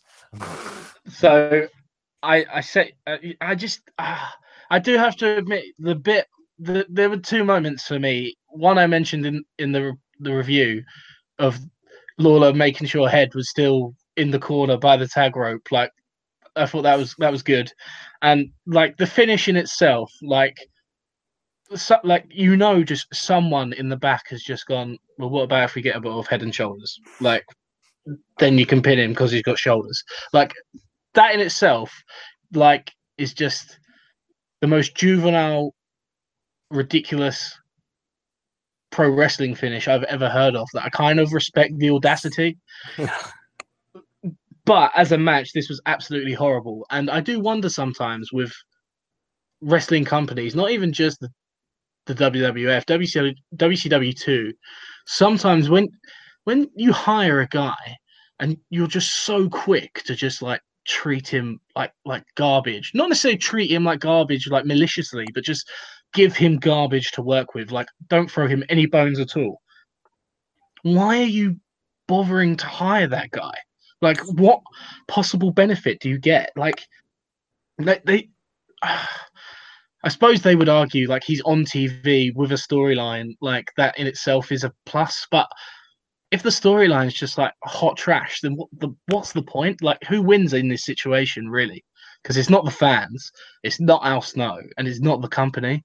So I don't really know what the aim is necessarily, but this was uh, I, I I just I wish I could enjoy it as much as you did, Eric, but I maybe it was just too miserable today because it was it was bad. I thought it was bad. I guarantee there's one person in that arena who popped, and that was Vince McMahon. so, uh, next up, we have uh, X Pac accompanied by Chyna taking on Owen Hart in a singles match. Uh, X Pac hits a baseball slide to the outside before Owen could get in the ring to get started. Back inside, X Pac sent Owen into the corner and charged, but Owen moved. Owen viciously viciously whipped X Pac into the turnbuckle a few times before following with a backbreaker and a spinning heel kick. Owen hits a chop before following with a fisherman suplex with a bridge, which he then followed with a gut, wrench suplex. They brawled outside the ring, and Owen sends Park into the timekeeper's area. Owen front suplexes X Pac onto the Spanish announce table. Back inside, Owen maintains control, hitting a nice missile uh, missile drop kick off the top rope. He gets a two count off another suplex, and having been control in control for almost all of the match, Owen looks on a sleeper hold with Chyna watching on. X Pac fights his way out and hits a face buster and forces Owen back into the corner. He charges and hits a Bronco Buster and a body slam before heading up to the top. Owen recovers and they fight on the top rope with X Pac getting hung hung on it, but Owen falling to the mat. With X Pac outside, Mark Henry runs down and splashes him. Uh, JR tried to sell this as like a monumental, like crushing of the man, but uh, it didn't really come off as such to me, at least. Uh, Chyna confronts him, and then Vader runs down to attack Henry, which, which was quite comical because he charged into him, but just sort of bounced off, and Vader sent himself flying, which was like it popped me at least. uh, back inside the ring, Owen had a sharpshooter locked on X Pac, but Chyna runs in and hits him with a DDT with the referee distracted. X Pac rolls into the cover, which is enough for the free count. So X Pac picks up the win. Uh, Rory, I'll come to you first. What did you make of this uh, this match? Okay, this is more like it. And uh, boy, did we need something like this, and not a bottle of L'Oreal or Pantene Insights just two. Well, I was going to say old pros. I just actually looked this up. X Pac is still he's still only twenty five. It seems like he's been around forever. Owen's still only in his early thirties. Yet these are two people you can trust to give a good few minutes on pay per view, and uh, and really give you something really very good indeed. I loved. It was a very subtle point, but I loved the callback to the King of the Ring '94 match at the very start. At the beginning of that one, I wanted to kid as he was, then he gingerly walks to the uh, gingerly walks to the ring after taking the pile drivers from Jarrett, and Owen wipes him out with the with the super splash. And here X Pac's doing the same to Owen as he comes down the aisle with a baseball slide. I really like that. Uh, they got twice as long as they did at uh, King of the Ring '94, which is still one of the best short matches of all time. Uh, Bob in Mexico will be writing into disagree, but he's wrong. And this was just a good match. I, there hasn't really been much of a feud between them. They've just been interfering in each other's matches. It's a, it's a pretty standard pay per view build up, but I don't really mind that too much when it gives these chance uh, these guys a chance to show what they can do on pay per view. Yeah, some really nice stuff. Um, again, you can just tell when you've got two people in the ring who are really comfortable working together. You know, they can almost looks like call it on the fly and bust out some new things. I thought Owens Fisherman suplex, for example, in this match looked mint, and X Pac took it brilliantly all the whys and wherefores and do you mind if I don't have the finish. This one was never going to end completely cleanly because that's how faction warfare goes. And with WWF these days, of course, the nation and of course the X were going to get involved somehow. But yeah, this was good. Um, It's X Pac and Owen Hart. It's it, it couldn't be bad if you tried. Yeah. Memorable, no. Good match, yes, and I'll take that on this card so far. Yeah, and I mean, you say it went twice as long as their previous match, but you could have gone twice as long again, like on this show, and they would have delivered. That's what it felt like. They could, you, you give these two 14, 15 minutes, and you're pushing at least the, the, the four star level with these guys. As it was, it was a solid three and a bit, but they really could have uh, pulled out all the stops and given us something great. Considering the filler on the show, uh, Exactly. like that they needed for out, you could have easily done that. Um, Eric, your thoughts on the match? continuity in wrestling is something that we need to appreciate more. And Rory, you're exactly right. That baseball slide from Pac onto Owen, oh man, it brought me right back. And I knew exactly from that minute that these guys had thought out what they were doing in this match. Yep. That is something that Owen Hart or X Pac, because they're both, if you hear about them backstage, you can, and you, we know X a worker in the ring and Owen's got a mind for the business. You know, one of those two guys came up with that spot and said, you know, no, how- however matches, however else this match is going to end, we're going to do that spot and call it back and let everybody know who's been paying attention for a while that we are too. I appreciate that a lot. That's why Owen Hart's the best, if not one of the best, uh, you know, in the game right now. Um, you know, if you go into these Owen Hart matches anymore with the concession that he's somehow going to get outsmarted and screwed by DX and probably Chyna at this point, and you just know that going in, it, it's a lot easier to enjoy everything leading up to the finish. So I kind of assumed that was going to happen here because why not? Owen's dumb. The, the last six months on television have shown us that, right? So uh, Owen the idiot, great worker, uh, but still hasn't uh, been able to get somebody, get Mark Henry a manager's license or anything like that so he can come down to the ring and help him out. Uh, but anyway, uh, great match, predictable finish, and poor Vader. Um, they tried to make him look like the big bull, and boy, he just got bowled over by Mark Henry, didn't he? That did not look very good for our friend Leon. Um, looks like we're going to have a Vader Mark Henry match uh, at some point. I think there was one on Raw this uh, month that got broken up by Undertaker. So, God help us if we get Vader now um, versus green as grass Mark Henry. I can only imagine what type of Yokozuna versus Mabel flashbacks we're going to be getting on that one. Um, but th- back to this match between two qualified and excellent workers. This was good. I wish it had gone longer. I do wish the finish had been cleaner, but you just don't get that anymore. So for what it was, good. On this card, it stuck out like a sore thumb as being a high work rate match between two guys who can go. Next up, Paul Bearer came out for a promo. Uh, this promo was the very dish- definition of a time filler. Um, I didn't write it down verbatim, but he basically said that he wouldn't have missed tonight for the world, rambled on for a while, and said that by the end of the night, he will be both the father and the manager of the WWF champion. Next up, we have our second unannounced bonus match of the evening with the New Age Outlaws defending their WWF Tag Team titles against the New Midnight Express, Bombastic Bob, and Bodacious Bart. Uh, the New Midnight Express were still acknowledged as the NWA Tag Team Champions during their entrance, uh, so this match is history. The first time the WWF Tag Team Champions and the NWA Tag Team Champions have ever faced off with each other. Road Dog and Bob get us started with Rhodey taking control with a hip toss and a clothesline, but Bob coming back with one of his own. Billy and Bart tag in, and Ross acknowledges them as brothers and former tag team champions. Uh, they trade near falls briefly before Billy hits a facebuster and turns Bart inside out with a clothesline. He tells Bart to suck it, which gets big reaction from the crowd.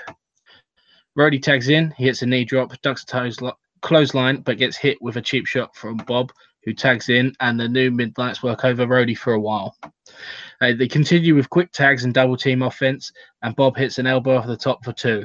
They keep Rhodey isolated, cutting the ring off well, and Bart press slams Bob onto Rhodey. Bob hits a nice drop kick on Rhodey, Road Dog and, and tells him to suck it, so Billy Gunn storms the ring and attacks him from behind. Bob slaps on a sleeper holder and Road Dog, who eventually fights out but gets cut off with a kick. He gets his foot up when Bob tries to come off the top and gets the hot tag. Billy Gunn cleans house on both of the midnights. Cornette hits Billy with a racket with the rest distracted, but this only gets a two count. The match breaks down some more with Road Dog and Bart brawling outside, distracting the ref. Cornette sneaks into the ring, trying to cheat again with the racket, but Billy catches him. This time, Chyna runs in. She hits Cornette with a low blow. Uh, Road Dog joins Billy inside. They hit Bob with a double team hot shot for the win to retain their WWF Tag Team titles. Uh, Rory, what did you make of our championship match? Well, I've, we've been around uh, for nearly two and a half years now, and I don't think I've had such continued opprobrium for anything as I have this NWA storyline, and it's still going on. Are they doing this just to annoy me? If so, it's working.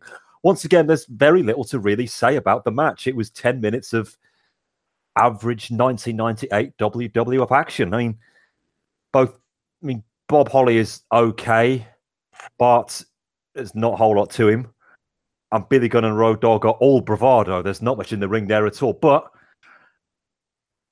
bravado gets you so far these days. And the, the guys are just so over. They could get away with doing the very little they do in the ring.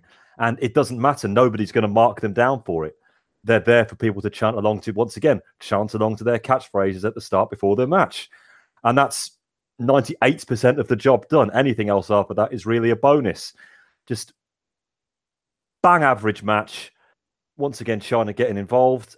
There's really not a whole lot to say. It's I, just going through this card now. It's how vapid so much of it is. I mean, that's more than made up for a bit later on, but there's so many situations here which are can be summed up very simply as just a match. And this was yet another one, I'm afraid. Eric, your thoughts on the tag title match? Man, this is really disappointing because this was obviously a filler match and they had to go with the Midnights. And I get it. Bob Holly, a loyal soldier, uh, Bart Gunn, a loyal soldier. You know, two guys have been with the company through thick and thin. Get them on there, get them a pay per view paycheck. Let Cornette do his Smoky Mountain uh, manager shtick. Hell, we've already seen a 15 minute segment dedicated to Memphis wrestling, so why not continue our tour through the east of the United States? But there are so many other people. We talk about the lack of depth, but it doesn't really exist. There are so many other people that could have been given the spot. Steve Blackman, Terry Funk, Scorpio. Bradshaw, who they've been trying to get over for seems like freaking ever now. And instead, it just goes to this Midnight's tag team match against the Outlaws, where it's there's no question the Outlaws are going to retain. There's no question how they're going to retain. There's no question there's going to be some Cornette shenanigans. This was just the most basic match they could have put in this spot. It does nobody any good. The Outlaws didn't need this match. They didn't even really need to be on the card. Their function doesn't change. You know, they're not one of these teams that needs to be on every show to be relevant. They're the tag team champions. They've it's just I don't I don't understand this decision. If you're gonna put a match in to fill some time, and and Chris and Rory, you guys have been 100% correct. There's been so much filler on this card. Um, I would have much rather them fill it out with something that that could have been more productive. And and you know, a guy like Scorpio, a guy like Bradshaw, um, some of these other people come to mind but not Bob Holly and Bart Gunn and this stupid gimmick. I mean, this was just the match was fine. The match really was fine. If this was the, you know, the the match before intermission on a house show that I went to at the Coliseum uh, down the road here, that would be awesome. But not on a pay per view that I'm paying money for. Come on.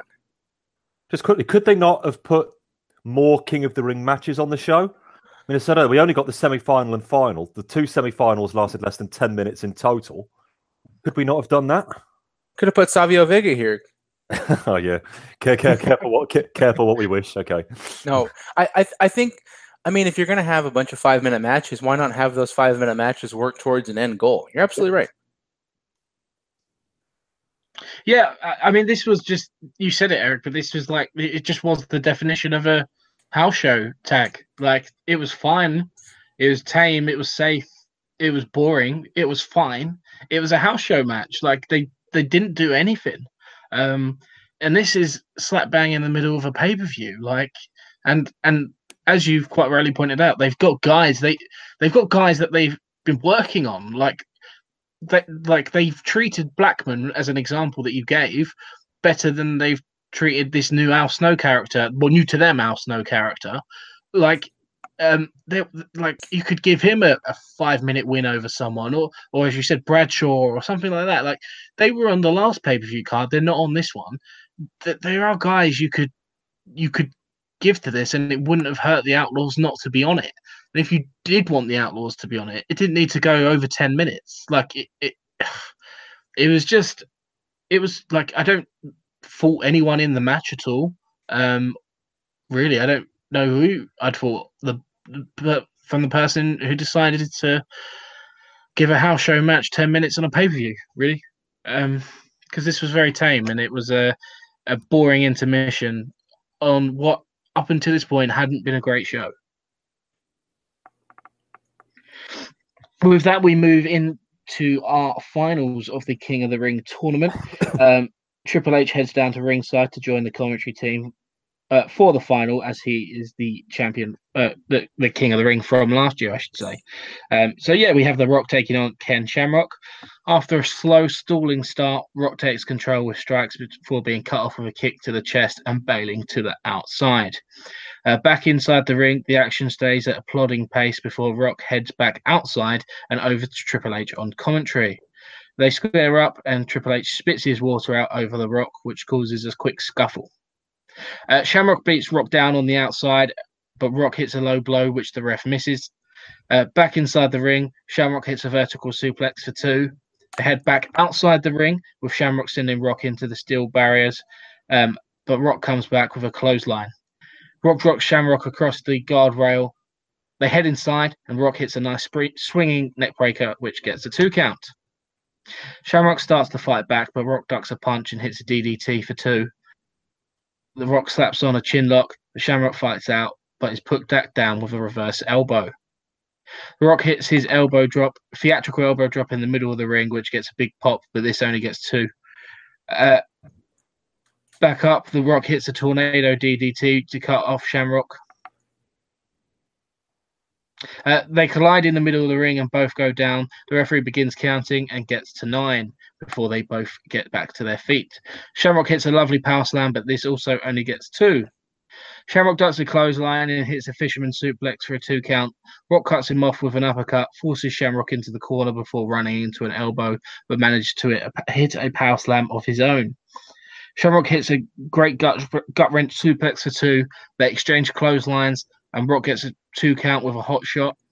He takes his frustration out that, that this was only a two count on the ref, and this momentary lapse in focus gives Ken Shamrock the opportunity he needs to slap on the ankle lock, putting the Rock in the submission in the middle of the ring, with the Rock tapping out, submitting after 14 minutes to count Ken Shamrock, the 1998 King of the Ring. Eric, uh, what did you make of this match, and what do you make of this this win for Ken Shamrock? What does it mean for him moving forward? Sure, I'll, I'll take those in turn. You know, as far as the match goes, this really was classic 1998.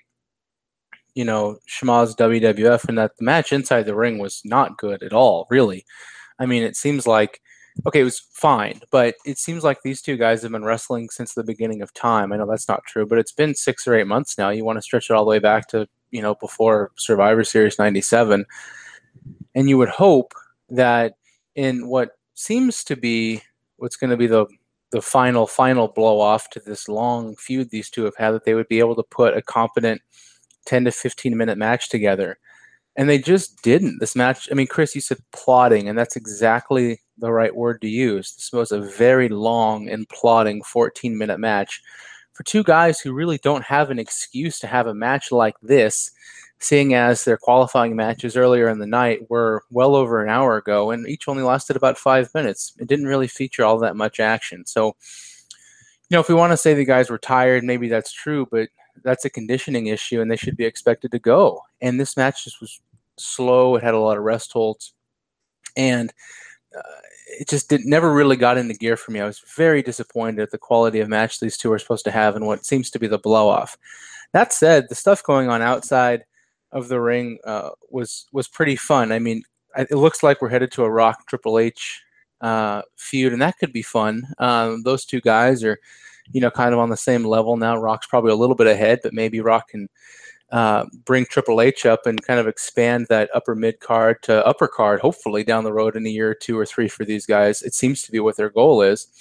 And then just to point out, Chyna on Spanish commentary you know, we've seen we've seen her, uh, you know, negotiating with the Boricuas on television and things, and I always just get a pop when you see this this woman who doesn't speak, doesn't really move, and just kind of and, and and beats dudes up. But then, oh, I'm just going to slide over here and speak perfect Spanish. It's just awesome. I, I just get a kick out of that. And as far as as Ken Shamrock goes, winning the King of the Ring, it really is a mixed bag, isn't it? Because you know we've seen we've seen it happen where a guy like Mabel uh, doesn't really do much with it, and then we see it, and and to a lesser extent, you know, Owen Hart was really you know boosted up into the mid card with his uh, King of the Ring win, but he's never really been able to escape that. But then you see guys like Austin, who I mean, for crying out loud, uh, that that history doesn't need to be rewritten. Bret, you know, was really able to capitalize on the King of the Ring uh, in '93, and so we'll see what happens. I don't, I just don't know if Ken's a guy. I don't know that he's had a really good match that's met expectations that I can remember. I just don't know whether Ken in the ring is somebody to be relied upon uh, to to really carry a, a solid upper mid to to main card match. So we'll see what happens with Ken. Uh, but you know, history has shown us this could go good or this could go bad. Seeing as the storyline for the match was really Rock Triple H, and Ken was almost an afterthought. Mm, I'm not sure. You make a good point with Shamrock there because, like, it, as soon as you said you couldn't quite think of like a great Shamrock match that's he he's really led. Before you finish your sentence, I immediately thought of his match with Michaels in the main event of the pay per view from December. But then, I mean, Shawn Michaels can get a match of that quality out of like most professional wrestlers. A motivated Shawn Michaels who wants to have a good match is going to get a good match out of someone who's competent. So you can't really even give Shamrock any credit for that necessarily. So you do make a good point, really, about does he have sort of the potential to take this anywhere. Um, Rory, over to you. Same two questions, really. Thoughts on the match and, and, and Shamrock and what this means for him? Yeah, this was a real double edged sword. The match went nearly 15 minutes, and it had to. If, if, from a logical perspective, if you have two wrestlers who get to the final of a tournament, then by implication, they're both extremely good. And in, again, in kayfabe terms, it would make sense they would have a long match. It would take one person a good amount of time to break down the other, or vice versa, to get the win. So the match going 15 minutes, in that respect, I didn't really have a problem with. But the big issue, and you guys have hinted at it, these two can't go 15 minutes. I mean, Rock hasn't really got a heel in ring style yet. His his mannerisms are good, his expressions are good, his selling is still pretty good as well. But I still can't really buy him on offense. Really, I still don't think he's got that settled down, and he's this has been his character for a year now, and I'm quite concerned at how long that's actually taken him to get harnessed. And Shamrock's style is a style I like to watch. Again, it's it's very different, and it's not the cookie cutter stuff that we see from a lot of people these days. But there aren't many people in there he can actually really bounce that style off again, the match with Michaels, as you as you said there, Chris, that that was very good. But no, Michaels is Michaels. It's it's almost an unfair comparison. I really do appreciate what Ken is trying to do, but he just hasn't got the people with him who can really bring out the best of him. He he sticks out like a, a sore thumb, and not necessarily in a good way. And when you take in the fact as well, he hasn't really got much personality. His promo the day after this was no great shakes. I do fear for him. And also, one thing I want to mention here, he has beaten The Rock cleanly at long last, which is good. He was host at the Rumble, he was host at Mania, he's done it now. Good. But I'd like to hear what you guys think about this. He beat The Rock cleanly, but in the King of the Ring final, right? The Rock is still the Intercontinental Champion. That is what their feud was all about, and has been going back ever since The Rock won it in December. And reading between the lines, it suggests to me that Rock is still above Shamrock on the totem pole. I think the powers that be at the WWF still see the IC belt as more important than something like the King of the Ring. I think they're probably right, but I do find it really quite fascinating that they're giving Shamrock this kind of a sop of winning King of the Ring, and that wasn't his character motivation for the last six months. And I just wonder how important winning King of the Ring really is these days. I thought the same with Helmsley last year too, but it is what it is. Shamrock was probably the right person to win it with the, the four guys who were left in the semi final. The Rock again didn't need to win this one. He's got bigger things coming his way if they play it right with this feud with Triple H. But uh, I fear for Shamrock. I really do. I'm I'm worried he's already peaked, and he hasn't really even got there yet. It's uh, it's something they've got to look at very carefully. No, you make a really good point there. I'm going to try to make a soccer slash football analogy here that, I think kind of paints the picture. And in a sense, it's like if we want to be in kayfabe here, you know, the King of the Ring tournament almost doesn't count in canon against your win loss record. So, for example, I know you all have your your country or region specific leagues over there, then you have your Champions League, and it almost feels like this is almost some type of a, a Champions League or non non Euro League or non Spanish League tournament that doesn't really count against your your your table or your fixture or however you whatever you guys call it. Right. Um, you know, on your main league man, you can go over and lose by eight goals in the Champions League, but they can still win the, the Premier League. I know I'm, I'm, I'm, you know, being very loose with the details here, but that's almost what this feels like here. We've seen The Rock lose to Ken in every match that doesn't count. Survivor Series matches, King of the Ring matches. But every time that belt's on the line, The Rock wins. I don't think this win does anything for Ken because I don't think this win counts against Ken's or counts for Ken's wins uh, win loss record or counts against The Rock.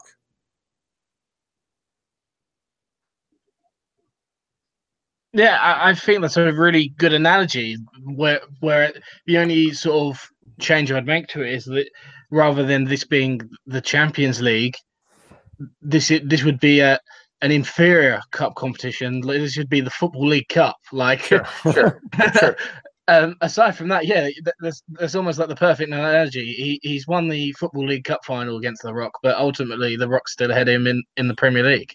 Um, right and that does make a lot of sense because I, I think they are right to see if you were ranking sort of titles or not necessarily not just title belts but titles within the WWF for me personally I would I would even if you hit a reset button and every championship and every title was completely vacant and you were just going to put them in sort of a prestigious order of prestige I would have the Intercontinental belt ahead of winning the King of the Ring. For me personally, I would feel like that because there's more you can do with a, with a title belt as opposed to winning a tournament that's like sort of an annual tournament, but like unless you're going to follow it full whack and go for like the the king gimmick, like what what can you do with the kick? Like once you've won the King of the Ring, that's it. Like where do you go with that?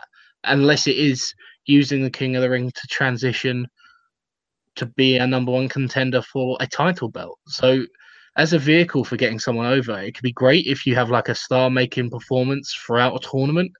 But tournaments generally, in like long term development of people, I, I think they're becoming less and less relevant. Um, and this is probably the fact that Shamrock's won this is probably a reflection of that. And they're sort of throwing him a bone because he needs something because he's been fairly directionless and had quite a few losses, as both of you pointed out to the Rock over the course of 1998. Um, so they've given him something, but if they really felt this was like something major, then considering they're not doing a lot with Shamrock, you could have given this to someone else, someone they wanted to do more with. And the fact that they went with Shamrock probably speaks volumes about how they view it really as a as a vehicle for developing someone's character and, and storyline progression. Well, um, in in in, in, in 94 95, it almost seemed like they were headed to a model where almost like the Royal Rumble winner gets a shot at WrestleMania, the, the King of the Ring winner was going to get a title shot at, at SummerSlam. And that's always made sense to me as something bigger for the Royal Rumble or for the King of the Ring winner to achieve. And they've clearly gone away from that. And you make a great point where it's like this, it's a meaningless, you know, no pun intended, crown, a meaningless title if it doesn't present opportunities for anything bigger. So yeah, I think the I think the what the focus of the King of the Ring might have been at one point is has been lost in history. And if it was the case, well, obviously, storyline wise, it wouldn't make sense necessarily anyway. But if this was if the King of the Ring did lead you to the main event of SummerSlam, challenging for the WWF title, then Shamrock wouldn't have been in the final. No, like, no way. so that's storyline wise, it wouldn't have made sense for him to be anyway. But even that aside, he wouldn't have been in the picture. So it does speak volumes about how they view this as a tournament and probably how they view Shamrock moving forward. Um, as a match, um, I don't think I was quite as down as it on this match as both of you. Like, if you this was like six minutes worth of action stretched out over 14. Um, in that, and all of the action pretty much came in the last six minutes. So if you were just to cut the first eight minutes or so off, this would have been quite an entertaining five six minute match. I thought, um, like really, it was a match of two halves, like borrowing another football or, or soccer cliche. Um, yeah, I, um, I quite enjoyed the last five minutes or so. Um, but yeah, the the first half was very ponderous and um, didn't do much to lift the sort of average state of this card so far. With that, we move on to our Hell in a Cell match between The Undertaker and Mankind. Uh, Mankind comes out first. He has a steel chair, which he throws onto the roof of the cell uh, and follows it up there, climbs to the top of the cell and stands on the roof. Uh, Taker comes out. Uh, he tries climbing the cell, going to meet Mankind up there. He gets halfway before Mankind attacks, throwing strikes, but uh, Taker forces Mankind back uh, and manages to climb all the way to the top. So the match begins, and both men are standing brawling on top of the cell. Uh, Mankind uses the chair that he threw up there. He nails Taker with a couple of hard chair shots. Uh, they fight their way across the cell. At one point, uh, Taker steps on a spot that didn't seem particularly well put together because it completely gave way, uh, but no harm came of it, and uh, everyone was okay, thankfully. Um, Mankind looked like he was setting up for a DDT on the chair on the roof of the cell, but Taker fought free with punches. Uh, JR on commentary, he says, they are right above us, folks, and I don't like it. I, I don't like it a damn bit. Suddenly, Taker grabs Mankind, and there's no real way for me to say this without putting it bluntly. He just throws him off the roof of the cell. Uh, so Mankind get launched off on the announce table side from the top of the cell, uh, all the way down through the Spanish announce table. Um, I can't possibly overstate the brutality or the sort of sickening mesmerizing visual of his body just falling through the air. The the crowd in the arena, the, the live crowd, I don't I think there was a delay on the reaction because he falls and crashes and then there's like a second of silence and then just like a wave of just not euphoria but just visceral reaction just spreads throughout the arena when they sort of realize what's happened um, Jr. screams, uh, w- "As God is my witness, he is broken in half, Oh. uh, and mankind is just laying motionless under the remnants of what used to be the Spanish announce table." Uh, we see a replay from a camera which was at floor level, and this really just shows how completely insane this was. You could watch it, the replay, a hundred times. It would never not shock you, and it would never not stun you. It was like a incredibly unique visual. Um, I'm sure you will have seen it. If not, go out of your way to see it. Uh, the match uh, continues like with uh, mankind laid out on the floor. Uh, the announcers doing an excellent job selling this. Uh, referees, agents, Terry Funk, Vince McMahon, they all ran down to the ringside amongst a crew of people who have come out from the back to help mankind. Uh, the cage is raised with Undertaker still on top, but so they can get a stretcher round to round by the ring and to mankind. He's loaded onto the stretcher, wheeled round the wing, uh, the ring, and up the ramp towards the entrance. Uh, Taker begins climbing down from the now lowered cell, and we cut back to the ramp, and we see that Mankind is standing, having fought himself free of the stretcher, and he's battling, battling with medical staff to try and return to the match. Uh, Jim Ross asks, "How the hell is he standing?" At the exact same point, I was thinking the same thing. Uh, Mankind does break free and again begins climbing back up the cell, and the crowd erupts. Uh, Taker climbs back to the top of the cell on his side, and they meet on the roof again. Taker hits a headbutt and a right hand before Taker grabs uh, Mankind and he hits a choke slam. The choke slam, uh, Foley falls all the way through the roof of the cell with an entire sort of segment of the cell just completely giving way. Um, so he falls through the roof all the way to the ring. Uh, Lawler's call um, is just brilliant. It feels like a, a, an authentic reaction. He just says quite poignantly, "That's it, he's dead." Um, and Ross bemoans, "Will somebody stop the damn match?" Taker climbs down um, from the roof into the ring. Uh, the people who were trying to help Mankind previously are all there now trying to help him again, Terry Funk included. Terry Funk's trying to attend to Foley, so Taker hits him with a choke slam. Uh, this bump through the cell to the ring was in itself absurd, let alone after what we'd already seen from the top of the cell. Uh, we get an unbelievable camera shot of mankind. He's smiling, looking into the camera. He's covered in blood, bleeding from the mouth, bleeding from the nose, and he has a tooth stuck through his nostril. The match continues, believe it or not, and Taker beats Mankind down with steel steps on the outside before trying a dive through the middle rope, but Mankind falls out of the way. Foley then takes control of the match. He launches Taker into the cell before hitting a pile driver on a steel chair in the ring for a near fall. Taker is busted open bad by this. Mankind hits a leg drop on the steel chair draped across Taker, followed by a double arm DDT. Mankind then heads outside under the ring and he comes back in with a bag of thumbtacks. Mankind pours the thumbtacks out over the ring. He tries to send Taker back into the tax, but ends up instead locking on a mandible claw. Taker powers out of it with Mankind on his back, walks over to the tax, and just drops backwards, powering Mankind into them. I've just written one word hideous.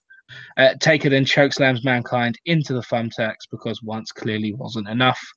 Mankind pops up from this. He walks over to Taker straight into a tombstone pile driver, which is enough for the three to mercifully bring a close to this match. Uh, Jim Ross says on commentary that he's never seen anything like this in his entire uh, career, and I'd be inclined to agree. Uh, Eric, I'll come to you first on this one. Um, where to begin? What do you make of the match? I guess. Um, this was this was a, an epic played out over three acts, and the that first toss off the cage com- fully nullified everything in the night that had come before it. Just unbelievable. And then you think, well, what if he had missed, or what if it hadn't gone perfectly? And let's emphasize Undertaker throwing mankind off of the cage went as perfectly as it could have gone. Foley hit that table. He kind of slid and went through it. And to the extent that that man was able to save any part of his body after that first throw, he did it. And then you think, oh, that's it. You know, the king has been slain curtain down. That's the end of the match for sure, right? And it would have been a really interesting booking decision to just have a match end like that. And I thought, well, that's interesting, but you know, they've never done it before, and both guys are working hurt. Cool. You know, why not have the best spot in the history of wrestling happen 90 seconds into a match and end it? Of course, it makes a lot of sense, especially with the history these guys have had. But no, the curtain comes back up, Foley comes back through it, metaphorically speaking and then truly the most grotesque bump I've ever seen in my life watching professional wrestling falling through the cell onto the ring and it is not a trampoline it is plywood and metal with a little bit of give but Foley didn't give. He fell ass over tea kettle and he didn't bounce. It's almost like if you've ever been jumping on a trampoline and your knees go out from under you. That's what it looked like when Foley fell. He didn't bump, he fell and hit a, a surface. Well, that's got to be the end of it, right? Nope. And then they just keep going, and somehow Mick Foley pulls it together. And Undertaker, who we can't forget is working with a severe injury too, pulls it together. And then they have what truly was a really high quality five or ten minute hardcore match inside, finally inside the cell, right? And then the thumbtacks, and it was about at that point where I thought, okay, like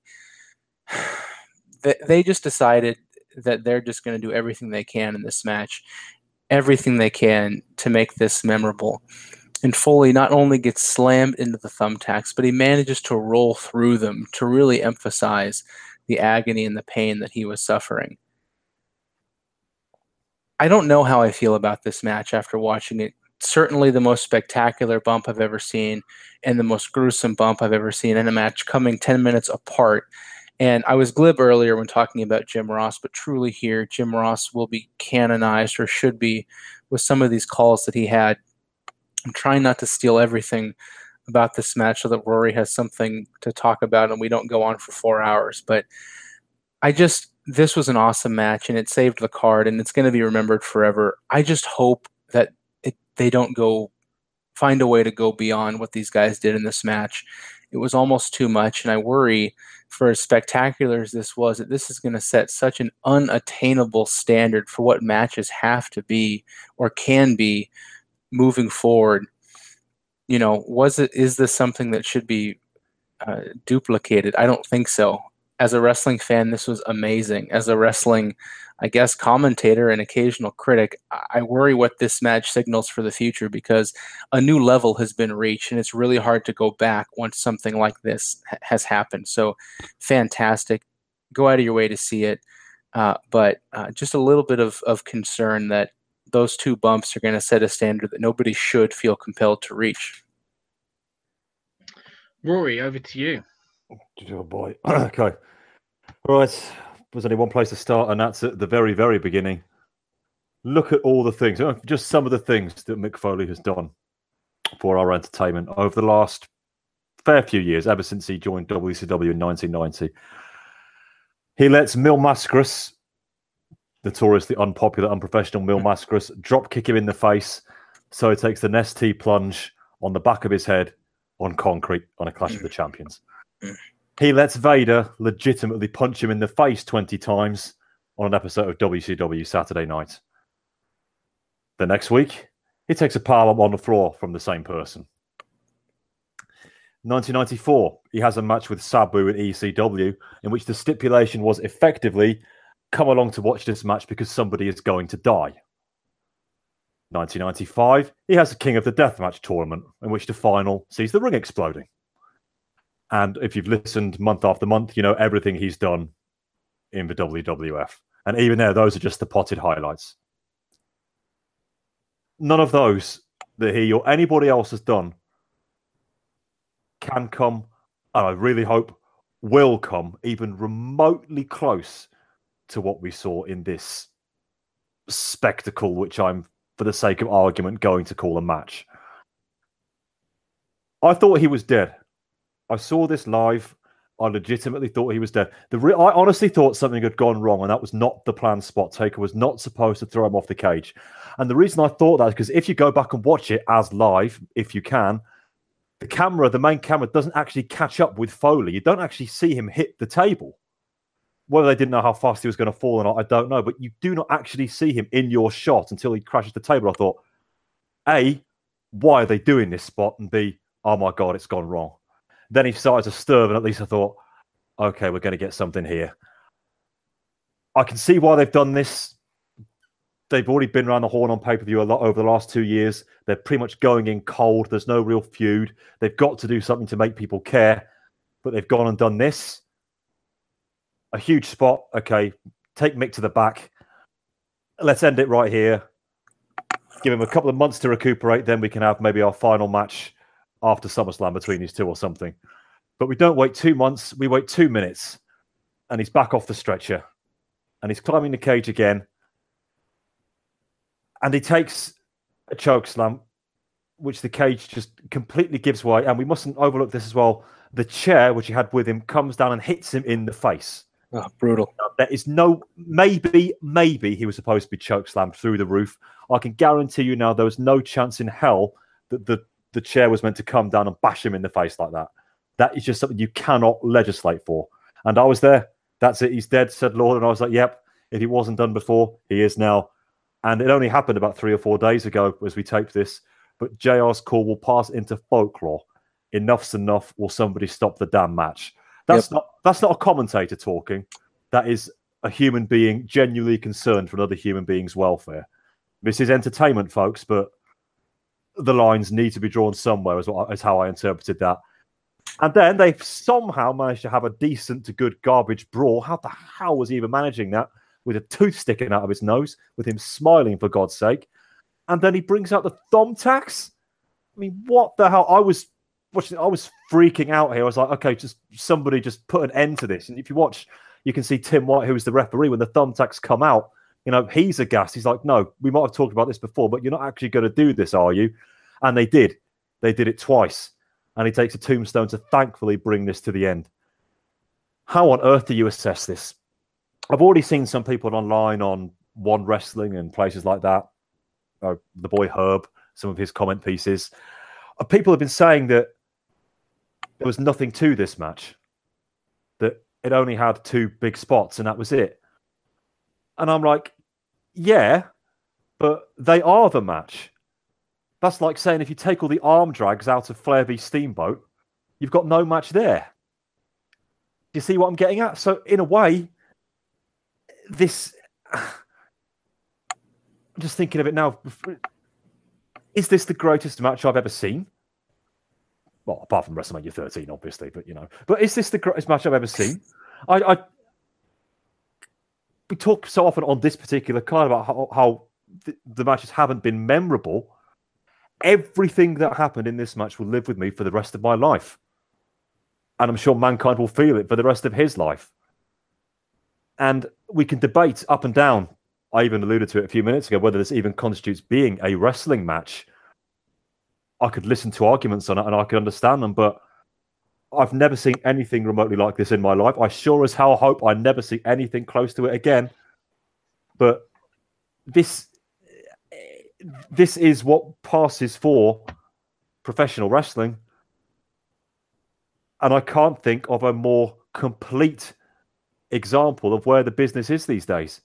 And I wouldn't want anybody else in there but mankind. And we've got to give Undertaker some credit as well. You know, he was going in injured. He had to try to make these these spots safe. And let's not overlook his role in this. Uh, but I didn't want you only want this to be Mick Foley in this match. And if somehow you haven't seen this, go out of your way to do so. don't expect a pleasure cruise. Uh, forget everything you ever knew about pro wrestling, whether you started watching it a day ago, whether you started watching it 20 years ago. It it really is all there. Whoa. I, I I don't really know what else to say, but this is just like the epitome of a style of wrestling. Like this is a, a the epitome of the spectacle of wrestling. Like I don't even if they do replicate it, like or not even them, like if someone tries to outdo this, like it won't be the same. Um this is like an historic bloodbath that people will talk about forever. People will be talking about this 20 years from now and be completely in awe of it. And Mick Foley, the man, deserves an unprecedented amount of respect. Um, and I like what you said, Rory. Like, is this the best match I've ever seen? And I, I, I mean, we don't really ever do star ratings on on this podcast, but if I was to give this match a star rating, I don't think I can give it anything apart from five like, and I don't, I don't even know that I enjoyed it. Yeah, but, but just quickly, what what else could you in any form of professional wrestling match? What else could you want to see? And by that very yeah. nature, that's a five star match, right? Like it, it's a five star spectacle. Like I don't know if that means it's a good professional wrestling match. I don't know what it means really for the business or the future and everything Eric alluded to, and like what wrestlers who are wannabe wrestlers who are like 12 years old who are watching this will do when they're 30 years old. Like, I don't really know what it means aside from that mankind and Mick Foley, because of what he went through, what he endured, what he did, and probably what he volunteered for on this night, will be immortalized within pro wrestling fandom. Apart from that, I don't really know anything else. But I don't. I, I think this is like uh, an an enduring, iconic moment that has like gone further than any other moment I've covered. Even for me, and I wasn't on the show, so maybe I'd feel differently had I spoken about at this length. But maybe more than Montreal in terms of just like a moment. Like th- there's no visual with Montreal as striking as as that first bump off the off the cell. Like and and maybe like there's more to sink your teeth into with Montreal for sure. But like as a as a visual moment, just like three seconds of what's happened, like I don't I don't know that this will ever be topped. Um, yeah, it was just uh, I don't really know where we go from here on the podcast, but uh, I don't know how you plan for the match to go this way, and you you don't put it on last. I guess knowing what they know with the finish of the main event and just the fact that it's for the title, maybe it, it has to go on last regardless. But I don't know how you don't close the show with this. and uh, yeah, so with that, we still do have one more match to go of the evening, our main event of the evening, which sees Stone Cold Steve Austin defending his WWF Championship against Kane in a first blood match. Um, and if Kane loses, he will set himself on fire. So I suppose, at the very least, we do have a chance at topping some of the brutality that we'd seen in this Hell in a Cell. Yeah, considering the fact Austin had spent three days the week leading up to this match in hospital with a um, injured and ill and everything like that. I don't know what they could possibly do in this main event to follow what we've just seen, but we shall see. Kane and Paul Bearer are out first. Uh, Austin comes out. He has his right elbow heavily taped up and bandaged. He wastes no time going right after Kane, ducking a clothesline and hitting a Thesz press. Uh, at laying out Kane with a belt shot. The crowd firmly behind Austin here, but Kane got the advantage, choking him in the corner. Kane sets up for a tombstone, but Austin escapes and sends him outside, landing some hard right hands and slamming Kane into the steps. I'm not sure, quite sure how Austin intends on busting Kane open here, considering the massive leather mask across his face. The cell began to lower around the ring as Ross cries that we've seen enough of it for one night. Kane chokes Austin on the floor under the cell, which has almost been completely lowered. Kane, uh, the, Austin escapes, the cell lowers completely, and Kane slams Austin into the cell wall repeatedly, eventually mixing it up by sending Austin into the steel steps. Austin's been busted open on his back, but JR and Lawler both note that this doesn't count. Lawler says it will have to be from the head or the face. Austin sends Kane into the door of the cell and it be- uh, and the cell begins to raise. Kane eventually slithers out to prevent being lifted up by the cage, and they brawl down the ramp. Austin sends Kane into the barriers and sets up for a pile driver, but Kane reverses it into a back body drop. We see a shot of Vince McMahon watching proceedings from his luxury box. Kane suplexes Austin on the entrance ramp before sending him into the lighting and guardrails around the stage. They fight back to the ring, and Austin sends Kane into the exposed turnbuckle. Back outside, Austin slams Kane into more steel guardrails and launches him into the timekeeper's area. Kane pushes Austin's Austin off and into the referee as the action heads back inside. Kane hits a clothesline off the top rope. He goes for it again, but Austin moves out of the way, stomping away on Kane before sending him once again into the exposed buckle. Mankind runs down into the ring with a chair as if he hasn't been through enough tonight so far. Austin catches him with a stunner. Kane takes advantage of the distraction to look for a choke slam, but Austin counters and hits him with a stunner too. Austin has a chair in his hand, and at this moment, Taker makes his way from backstage down to the ring. Mankind's back on his feet. Taker goes to nail Mankind with the chair, but he ducks, and Taker hits Austin, who's holding a steel chair of his own. Uh, and so Taker swings the chair, Mankind ducks, Austin's holding the chair. Taker's chair hits Austin's chair, which hits Austin in the face. This busts Austin open badly. Taker puts the ref back inside the ring for whatever reason and covers him in gasoline. Kane uh, recovers and takes Taker out with a chair. Austin lays Kane out with a disgustingly hard chair shot to the head, but the revived Earl Hebner notices that Austin's been busted open and is bleeding profusely and calls for the bell. Kane is declared the new WWF champion after 14 minutes of wild brawling. The show quickly goes off the air with Vince looking on, very pleased with himself. Uh, Rory, I'll come to you first. What do you make of our main event? Well, there's there's nothing else they could do to even come close to considering to top what we saw before. Uh, even if Kane had set himself on fire, I, I still don't think it would have topped it. But you know what though? People have said that that telegraphed the ending but after we've just just seen, it wouldn't have entirely shocked me if Kane had set himself on fire for some reason. So there you are. Um, this was a the decent brawl is probably all we could hope for here, and that's that's what we got. No more, but no less. Box again. I've said it so often during the course of the show. Just bog standard stuff. Nobody's really out there really trying to push the boundaries because you know somebody's done that and nobody's catching up with him. So they just went out there and had a pretty regular punch trading match. I mean, Austin, obviously, with his injury, he looked like he was smuggling Max Mini in under his arm there at some point. So he was never going to be going full ass on this one. Kane is Kane. He is what he is. And the only real intrigue here was how they were going to get to the finish, which was, my goodness me. Well, first off, the fact that mankind was there, just just stop, quite frankly. Just just just just just, just stop, man. Just somebody talk to this fella. You know, we, we could write something else. You've got people in the back. You don't need to get involved. Undertaker can try and hit Kane with a chair and hit Austin or something. They're trying to play up, and they kind of hinted at the next day too that Undertaker, let's say, might not be all he seems, and may, may maybe might be edging towards a character change. I'm not sure.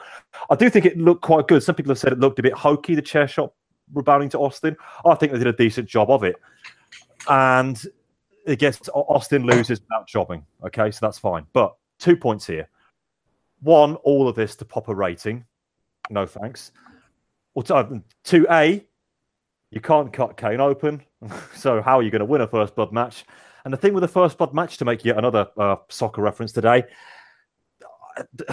that should be a uh, it shouldn't be a stipulation. When somebody bleeds in a match, that's when you really take things into the next level. It shouldn't be where things stop.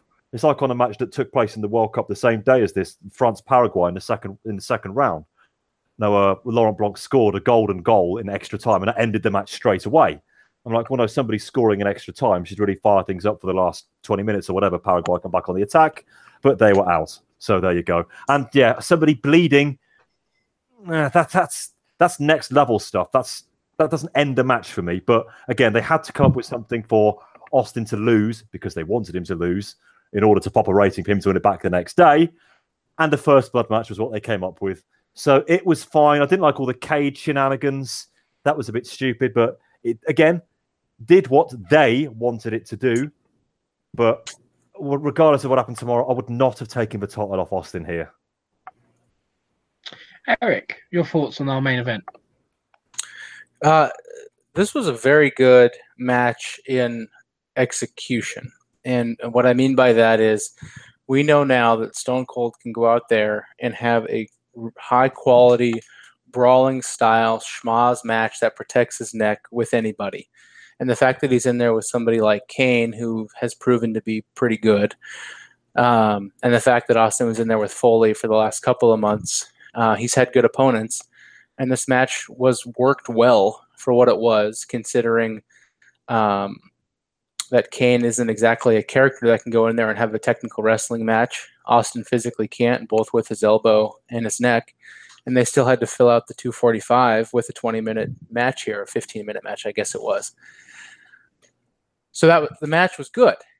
I I cannot express, based on what happened on the Raw the next night, how dumb the first blood stipulation was. I understand that the entire purpose was, as Rory said, get Kane the belt without Austin doing the JOB. I don't think it hurts Austin if you have the same exact finish that you had in this match, except Undertaker lays out Austin with that chair shot after the brutal 15 minute match that Austin and Kane have had.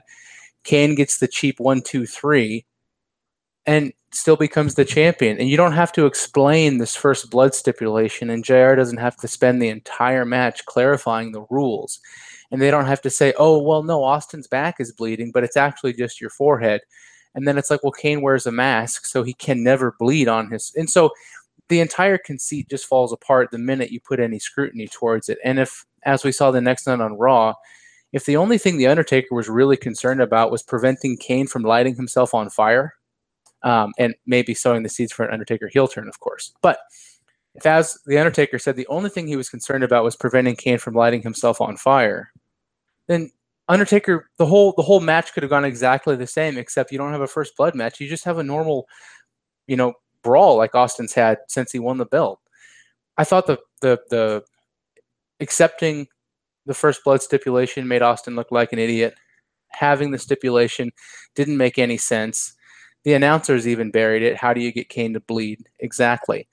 And with the way that the, everything was resolved and kind of undone, at least from a belt perspective, the next night, I just I can't get the sour taste of this dumb first blood stipulation out of my mouth. Good match, good execution, good storyline, but man, I just I still haven't heard a good explanation of why they needed this damn stipulation, other than wanting to keep Austin like 87 level Hulkamania strong. The other thing that sort of frustrated me about this this whole ordeal, and you mentioned about how the Undertaker on Raw alluded to where he's concerned about Kane setting himself on fire and preventing that. If that is the Undertaker's only motive, then he doesn't need to come out because mankind's there to help Kane. Like, it like so if mankind had come out and uh, and helped Kane, that's fine. But the Taker coming down to lay mankind out, like, what benefit does that have to to Kane and avoiding being set on fire? Like, I know that's where it leads into potential Undertaker heel turn down the road, but like, just the whole thing is just convoluted. Um, and with Austin, you can just have a fun, exciting, chaotic brawl. Know it's going to be executed perfectly, and it's going to be entertaining. You don't need to overcomplicate things. You don't need to make the stipulations so convoluted, and then as a result, so many storyline aspects are weakened because of this one convoluted finish. Um, there's other ways as well. If you don't want him to physically be pinned, you could do like a last man standing match or something like that. That where, so there's no actual pinfall, but it isn't a first blood because that if, if there's no first blood match and it's say for example a last man standing match, and you just he gets hit with the chair, he goes down, he's out for a ten count. That's like no different to the outcome of this match, except that he doesn't look like a moron for taking a first blood match against a guy who doesn't have anywhere to bleed from.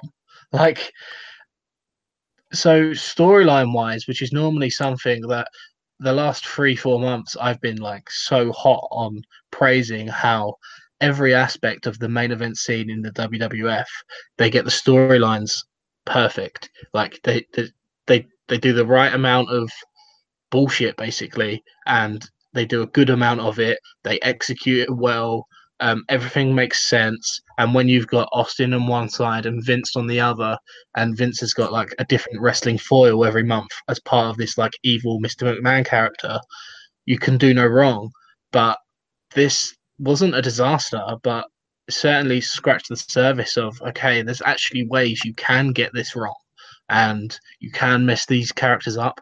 So this maybe could be like a warning because don't get complacent and overcomplicate and make things convoluted within your main event scene because bell to bell you've got the guys that will make this style of match in the main event work every time and Austin will never not be over doing this match in front of a crowd that loves him um, just make sure the storyline aspects are finely tuned to support that to get the most out of it. As a match, I've really enjoyed it, but yeah, some storyline aspects really let it down for me.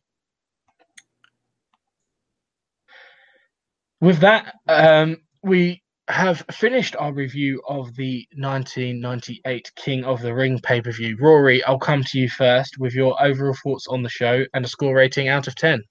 Oh my word! So you've used the word so often in both negative and positive connotations. I'm going to use it one more time in my summing up, and that's memorable. There's so much on this show which you would forget about almost as soon as you'd seen it, and on a show which has what is supposedly an important tournament, and is the let's let's be honest, it is the fifth biggest pay per view of the year these days. Some even put King of the Ring above Survivor Series, so it's at least at least five, maybe even number four on the list And there's so much that happens which you don't even unless unless you I mean I'm actually looking at the results again here now. There's things on here I can barely even remember us speaking about. We've only been talking about it for an hour or so. It just drifted over my head. But you had a big title change, like it or not. I didn't, but you cannot deny it's big. And taking the title off Stone Cold Steve Austin, regardless of the reasons, that takes some guts. And if you bought this show, you saw that happen. And of course, you bore witness to the most amazing moment moments I have ever seen as a wrestling fan. Almost certainly will ever see as a wrestling fan. I've got to try and rank the show based on what's been there. So I've got to go low, but it is bumped up by you know what. So on the whole, I'm giving King of the Ring 98 a 5 out of 10, but it is the most essential watch, if you dare, 5 out of 10 you will ever get. Eric, your overall thoughts on the show and score rating out of 10? You know, sometimes I feel like we, as wrestling fans, try to take these numerical values or these these ratings and, and and apply them to things that really kind of break the system, right?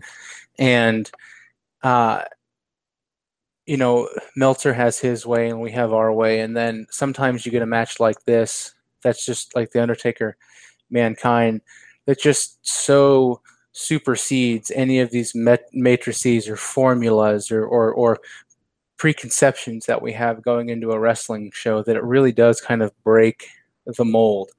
I think this show has to be looked at as one of the rare, truly canonical shows that we will ever cover. If this show doesn't become one that really every basic wrestling fan has some memory about in 5, 10, 15, 20 years, I would be very, very surprised. I don't think when you have something that's as important, as memorable, and as uh, spectacular and astounding and, and potentially offensive and, and potentially business changing as that Undertaker Mankind Cell match, I don't think it's fair to properly bring down, you know, its value in history because there was some shit before it and some shit after it. We've seen that with every one of the first eight WrestleManias. And those are still memorable shows because there was the one or two matches on there that really made the show truly memorable. If that match wasn't on this show, yes, absolutely. This would be a three, four, five out of 10 show. I think that match is so important, or is going to be so important historically and memory wise, and we're all going to be talking about it. I think the show warrants an 8 out of 10. It's so tough because if you are recommending a show for someone to go and watch, this would be a 10 out of 10. Like, this would be top of the pile. You have to watch this show. Um, and then, I mean, you saying with Eric, you saying without the uh, cell match, this is a three, four, five. Without the cell match, this is a this is a two. Like this is there's, there's, there's very little on here that's that I found at all noteworthy, and and and what I have enjoyed so much about the main event scene, like it lost a bit of that spark this month with Austin and Kane and that stipulation. I have no idea how to fairly judge it. Like I have no idea. Um, I wrote in my notes that I was going to give this show an eight out of ten, so I'm going to stick with it. Um, and and that is like, I don't know. I, it's it's impossible because even if just grading that match, like I said afterwards, like okay, star rating or overall show, whatever that's a five star match to me. Um, but just because there's a five star match on a show, normally that wouldn't be enough to make a show that's like two or three out of ten jump to an eight. But this sort of it's not like transcended what a five star match would mean to me, but like there's a difference between a five star wrestling match and a five star moment. Like there's there's probably more five star wrestling matches out there than there are five star will transcend time and the business forever moments, and this show has one of them. So I'm going to go with an eight out of ten.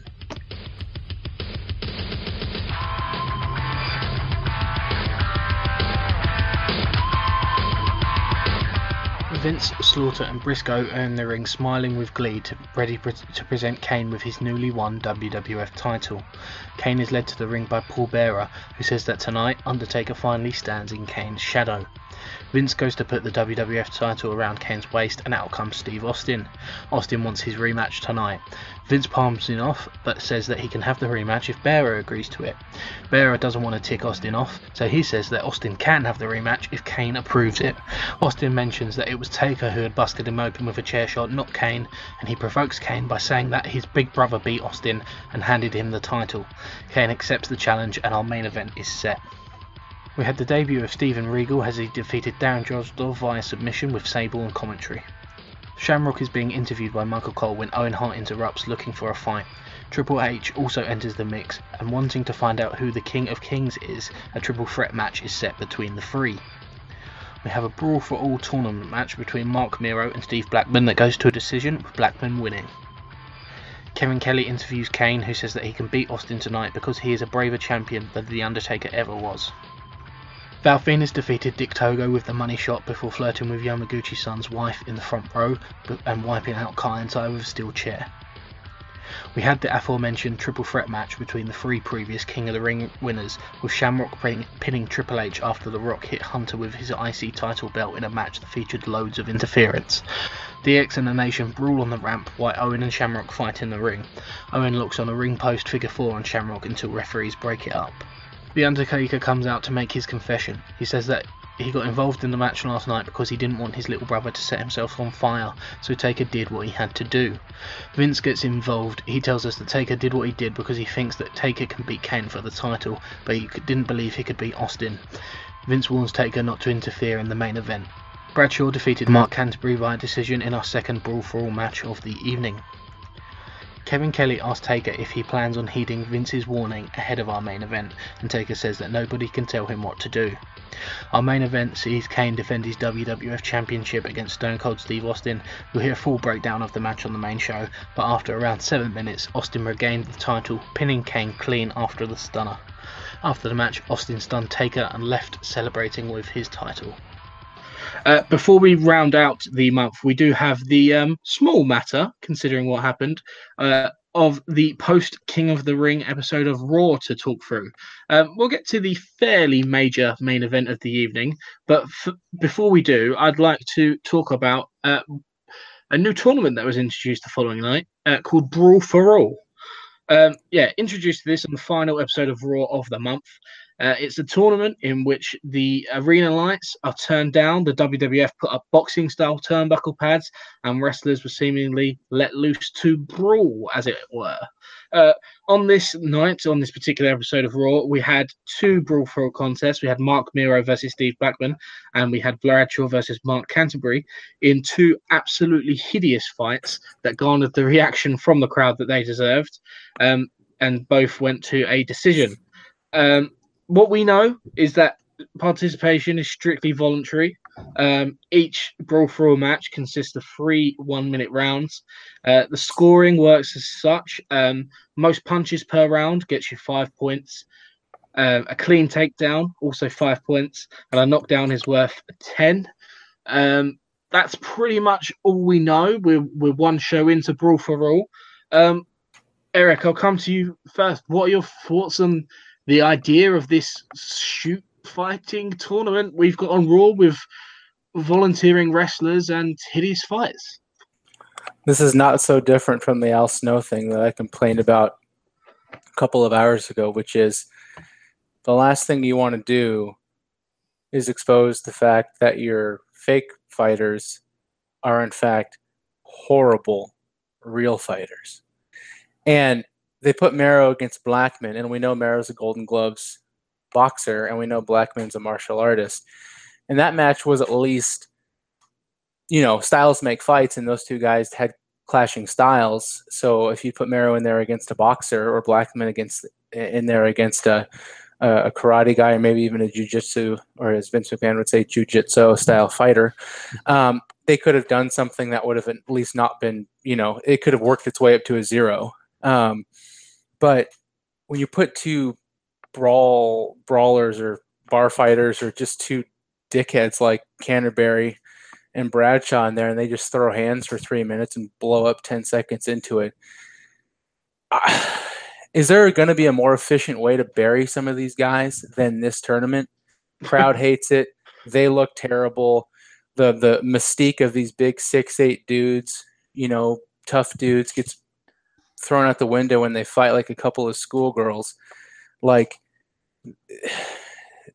this is shaping up to be a terrible idea. Hopefully they don't just see it through and hopefully this there's some sort of storyline or some long-term plan attached to this. But if they're just going to have weeks of these fights going on, oh my god. I don't know. I, there's there's going to be a lot of there's going to be a lot of guys who are looking for work after this if they're going to see this through as something that's really a shoot tournament. Rory, what do you uh, make of Brawl for All? I well, the alarm bells were ringing when the commentary team kept calling it the brawl for it all, and then the graphic came up and called it the brawl for all. But then that, that was that was almost the least of my problems at the end. Of the three companies who we do shows for on this podcast, even with the whole new attitude that they've embraced over the last six months or so, if you come up to me and said which of the companies are now holding honest to goodness, bona fide, legitimate shoot fights on their programs, I think I would. I'm, I'm sure I'm not alone in saying that WWF would be dead last on that list. No, because this is entertainment, pal, and yet here is Vince McMahon having sporting events on his entertainment show, and the people involved on them aren't sportsmen. They're not trained to try to hurt people. They are trained to make it look like they are hurting people. And that is something we buy into as wrestling fans and have done uh, ever since the business became a total work in the early 20s. I just don't know whose idea this was McMahon, Russo, I, I, whoever it is. I, I cannot believe that Vince McMahon signed off on this. And he's going to have his talent getting legitimately injured for the sake of what? I mean, what does it prove? Okay, say this is a tournament and somebody goes on to win it. I don't know how long it's going to go on for. Somebody wins, I don't know, Blackman or whoever. He wins the tournament, right? The next day, or whatever, if you do it on pay per view, next day on Raw, whatever, you know, he goes back to being in scripted matches, which he'll be booked to win and some he will be booked to lose. Now, you, you can't hang your hat on this. It, it isn't something you can work anything with. You either win this or you don't before you go back to doing your day job again, provided you can still walk by the end of it. And you've got your talent being put into potentially serious situations of injury every week when they're normally so safe and smooth. You've got the really wonky rules. I mean, it's not boxing, it's not MMA. I mean, you can win by takeouts or takedowns or push ups or whatever, or takeaways, or I don't bloody know what it is. I mean, the, the matches themselves are, of course, terrible because they're neither fish nor fowl. So the match in which the legitimate boxer competed in now, he lost because Steve Blackman just threw himself at him for three minutes and took him down. It's a nonsense idea from a company who I thought would know infinitely better to even countenance something like this. I cannot get my head around it. I just don't know what they're doing. I really, really don't. When you take it back to basics, basics like isn't like the beauty of being a promoter or a writer or whoever the hell came up with this idea in a professional wrestling company is that you can script whatever the hell you like. Yep. So if you want a tournament to get someone over and your idea is like, oh, this guy's going to win this tournament, they're going to look so good, they're going to knock all these dudes out. Well, we've just had the King of the Ring. Like we've just had a scripted tournament that pretty unanimously we've decided like isn't like some now big plus for Ken Shamrock. Yep. Like and now these guys, like mid carders, are in a shoot fighting tournament where they all look hideous and anyone could win. Like we don't know who's in it yet. We haven't seen like a graphic, but say like the bottom of the barrel, like jobber wins this tournament. Then then what? Like, does, are you just gonna put them in a scripted fight and have them face Austin at the next pay per view? Like, what If you want to get someone over, it's scripted. You can do what you want. It's like absolutely crazy. Like there's there's actually no benefit to it whatsoever. Um, apart from what a bit more posturing in the locker room if you're the guy that wins it. Like There's got there's got to be more to this, right? Like there's this can't just be it. This can't just be it, right? It, it, it came out of nowhere. It wasn't trailed at all until the, the Raw after King of the Ring. No, It's madness, absolute madness. they've just done a scripted professional wrestling tournament which you could use as a vehicle to get a person of your choice over in a way of your choice. Like and now I, it's completely baffling. Like it's actually as a fan the most offensive time of the year to try and launch this bullshit is the day after king of the ring. Like it is genuinely absurd. Like any other time of the year not ne- like just not near a tournament that you run like is slightly less ridiculous. But the day after the conclusion of a scripted tournament which you didn't really put that much emphasis on when you can use that because you write the show as a vehicle to get someone over in a dominant fashion. And hey guess what? In the semi-finals of the tournament we had ufc veteran ken shamrock and ufc veteran Dan Severn two legitimate shoot fighters who maybe you could have done something with in the final had you wanted to go that way. And now I, I, it's just crazy. Like it's actually like I don't normally get angry with like WWF storylines, but I like it, it's, I find it personally offensive that they would do this the night after King of the Ring. Like it's baffling to me. I can't see any single strain of logic that it makes sense. Wants that title back. And he'll walk through hell barefooted to get it. I'm going to make this short and sweet because there's really not a whole lot to talk about. You know as well as I know the stipulations, the stipulations in the match. The man who drew first blood on his opponent would be the winner. You know, I know, the whole damn world knows that big son of a bitch never busted me open. Listen to that. That's the truth. That's the truth. What kind of champion would he be? Did I get busted open? You're damn right, but it was The Undertaker that did it. So the reason I'm out here, shut up. The reason I'm out here, I'll knock your damn head off just for wearing those stupid shoes. The reason, look at me when I'm talking to you. The reason I'm out here is because I want a rematch with Kane right here tonight. What? What? Why not? Is he crazy? Let's get it on tonight. Oh, no and all way. you gotta do is say, yes, Steve, you got the rematch. That's all you gotta say, so say it. Well, uh, there's no doubt, Mr. Austin, that everyone would like to see, I'm sure, that rematch. Well, hell yeah. He deserves it.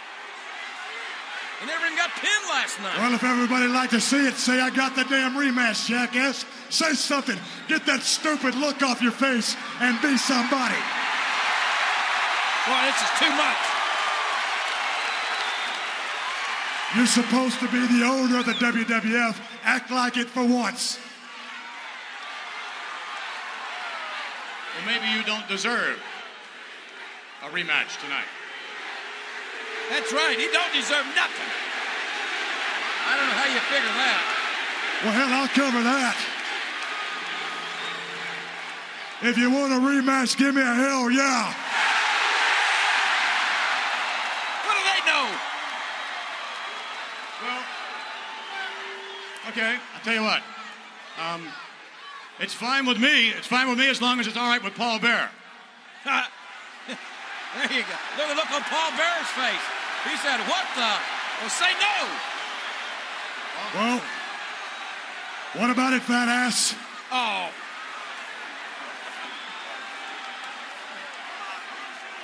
Take the damn microphone and tell me I got the rematch. Take the damn microphone and say, yeah, Kane will fight you tonight. That's all you gotta say. he's reluctant. Son! You tell him, son. I'm telling you right now, take the microphone and say, Yes, Kane will fight you tonight. Spit out the cupcake and start talking. That ain't funny. Kind of funny.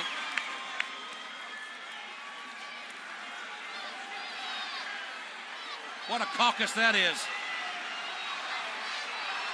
It's all right with me.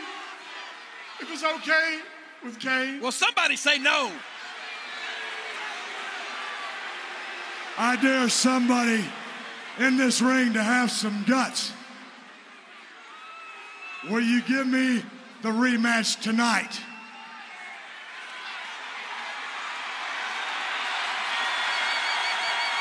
I sat back there, I sat back there and listened to you spew out a bunch of garbage about for how 20 years you wanted to be like your big brother. Finally, now you're not in the shadow of The Undertaker, but now you're bigger than The Undertaker, and The Undertaker's down here.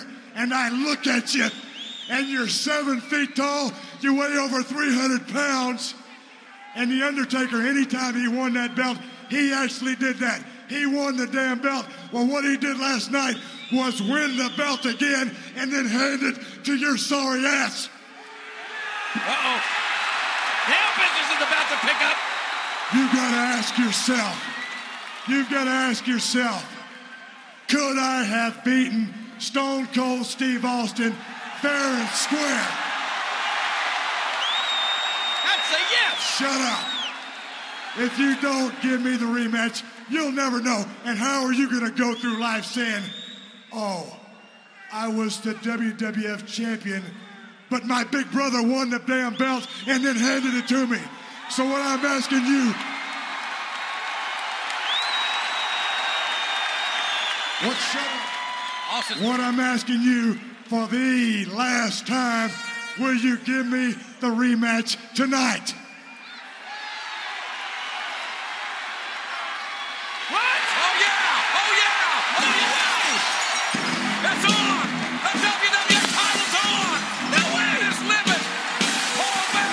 Anyway, uh, to round off the month, it's only right we talk about the main event from the final Raw, the same Raw that we launched Brawl for All on.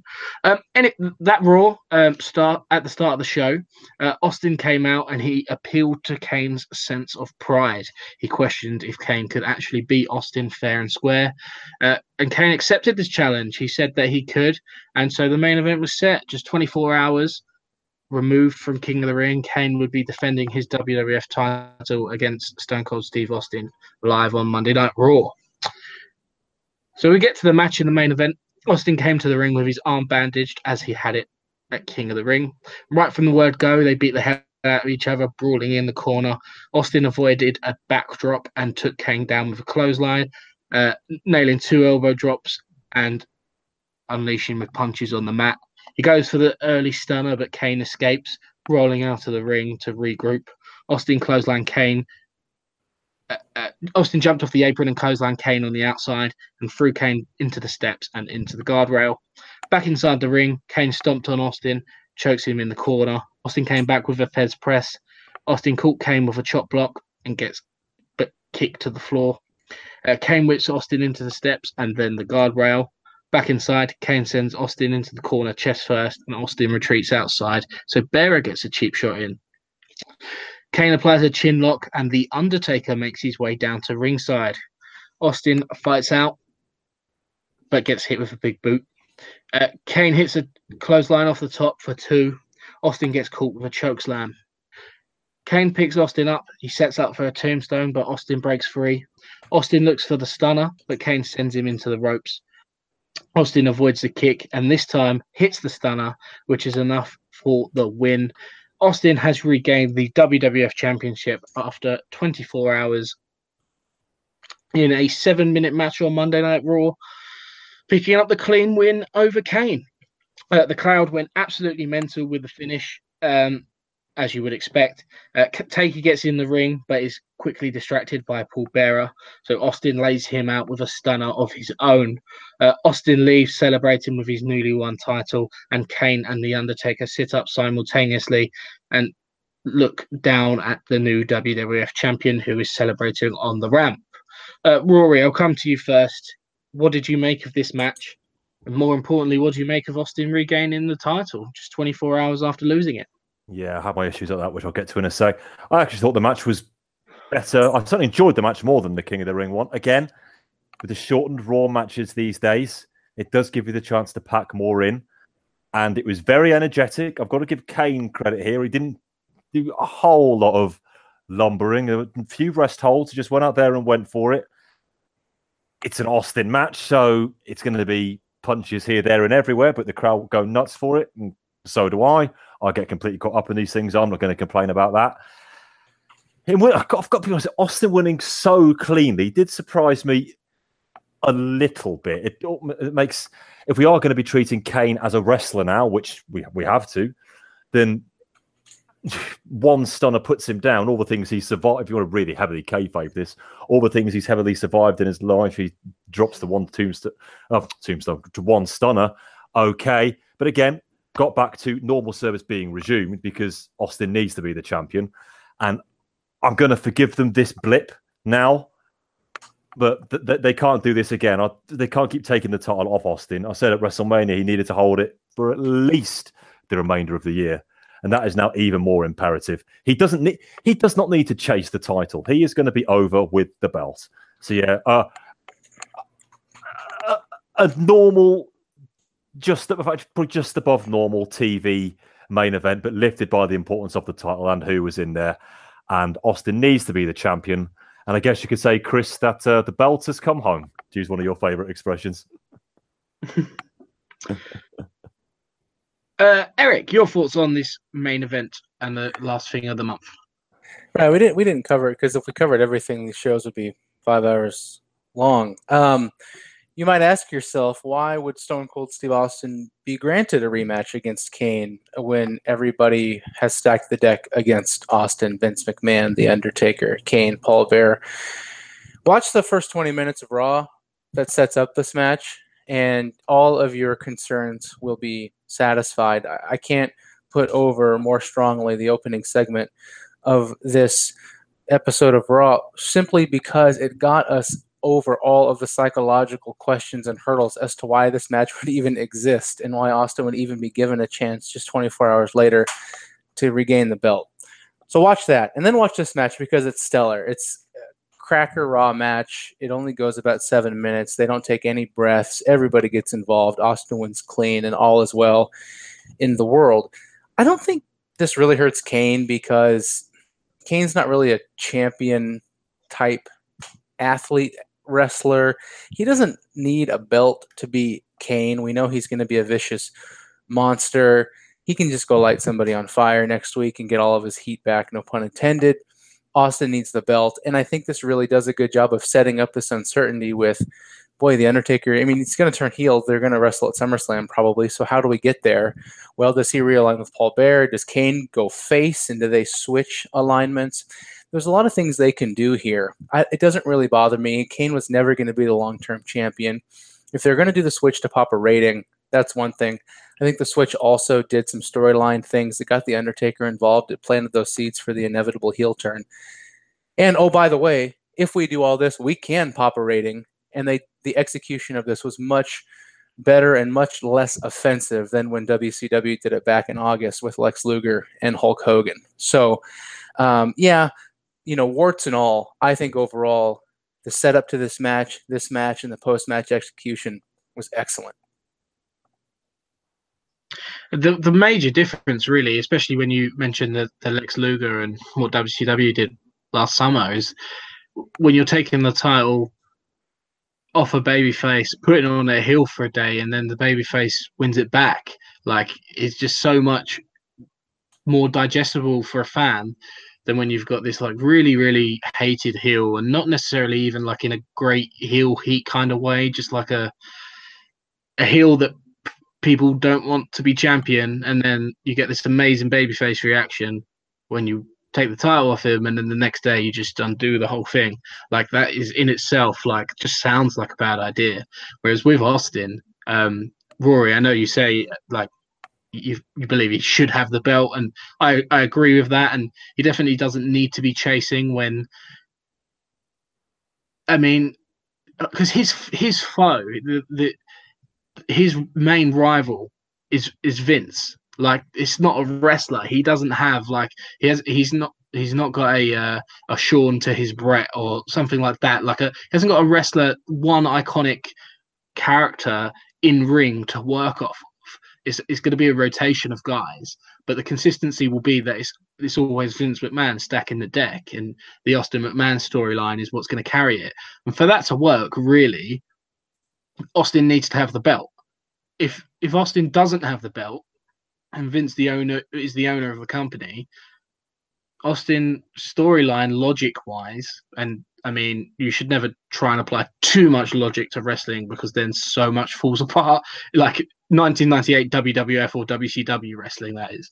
Um, but if Austin didn't have the belt for very long, like for for a prolonged period of time, why would he ever work himself in a position to win that belt back when Vince is so anti Austin? Like you, it would be a stretch. It'd be difficult to tell that story over and over again.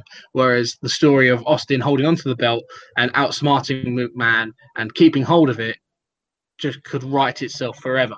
So the dynamic works with Austin as champion. So I'm glad they put the belt back on him. And as you both said, this was a really, really good TV main event and a great way to uh, round off the month.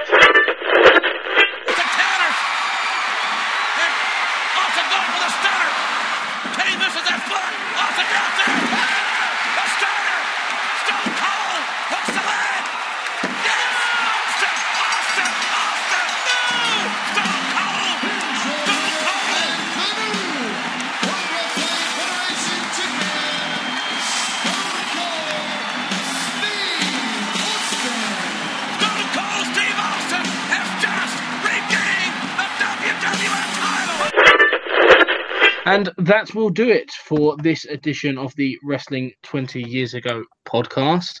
We've got three volumes, uh, as always, for you this month. This will be uh, volume number one. Uh, volume number two will be WCW, covering the Great American Bash pay per view. And volume number three is all your ECW action. This has been volume number one, as I said. And I'd like to thank, firstly, Eric for joining me uh, back in the time machine, talking all Yeah, things WWF.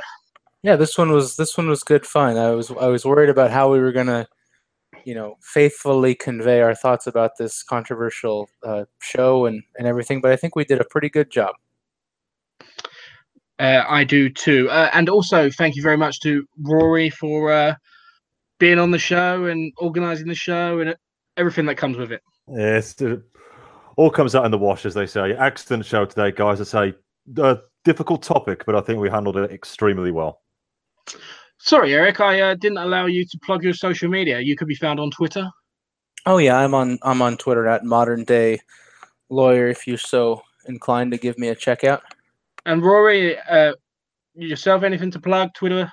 Uh, you can find me on the Twitter at Planet Drop UV is my new handle, and of course you can uh, follow us at Wrestling Twenty Years on Twitter, which we talk about all sorts of stuff, uh, predominantly out of timeline, but we do dip back into it. Uh, we'll do things like watch-alongs. We've got one coming up in a couple of weeks for SummerSlam '89, and we will soon be voting on the next one. We have like Saturday discussion points, so just come along, see us on the Twitter at Wrestling Twenty Years. Excellent. Um, yeah, so uh, I have been uh, your host, Chris White. You can find me on Twitter if you would so choose to at Chris White 14. Um, thank you very much for listening. Make sure you check us out, Wrestling at Wrestling 20 Years on the Twitter. Uh, thank you very much for listening. Until next time, goodbye.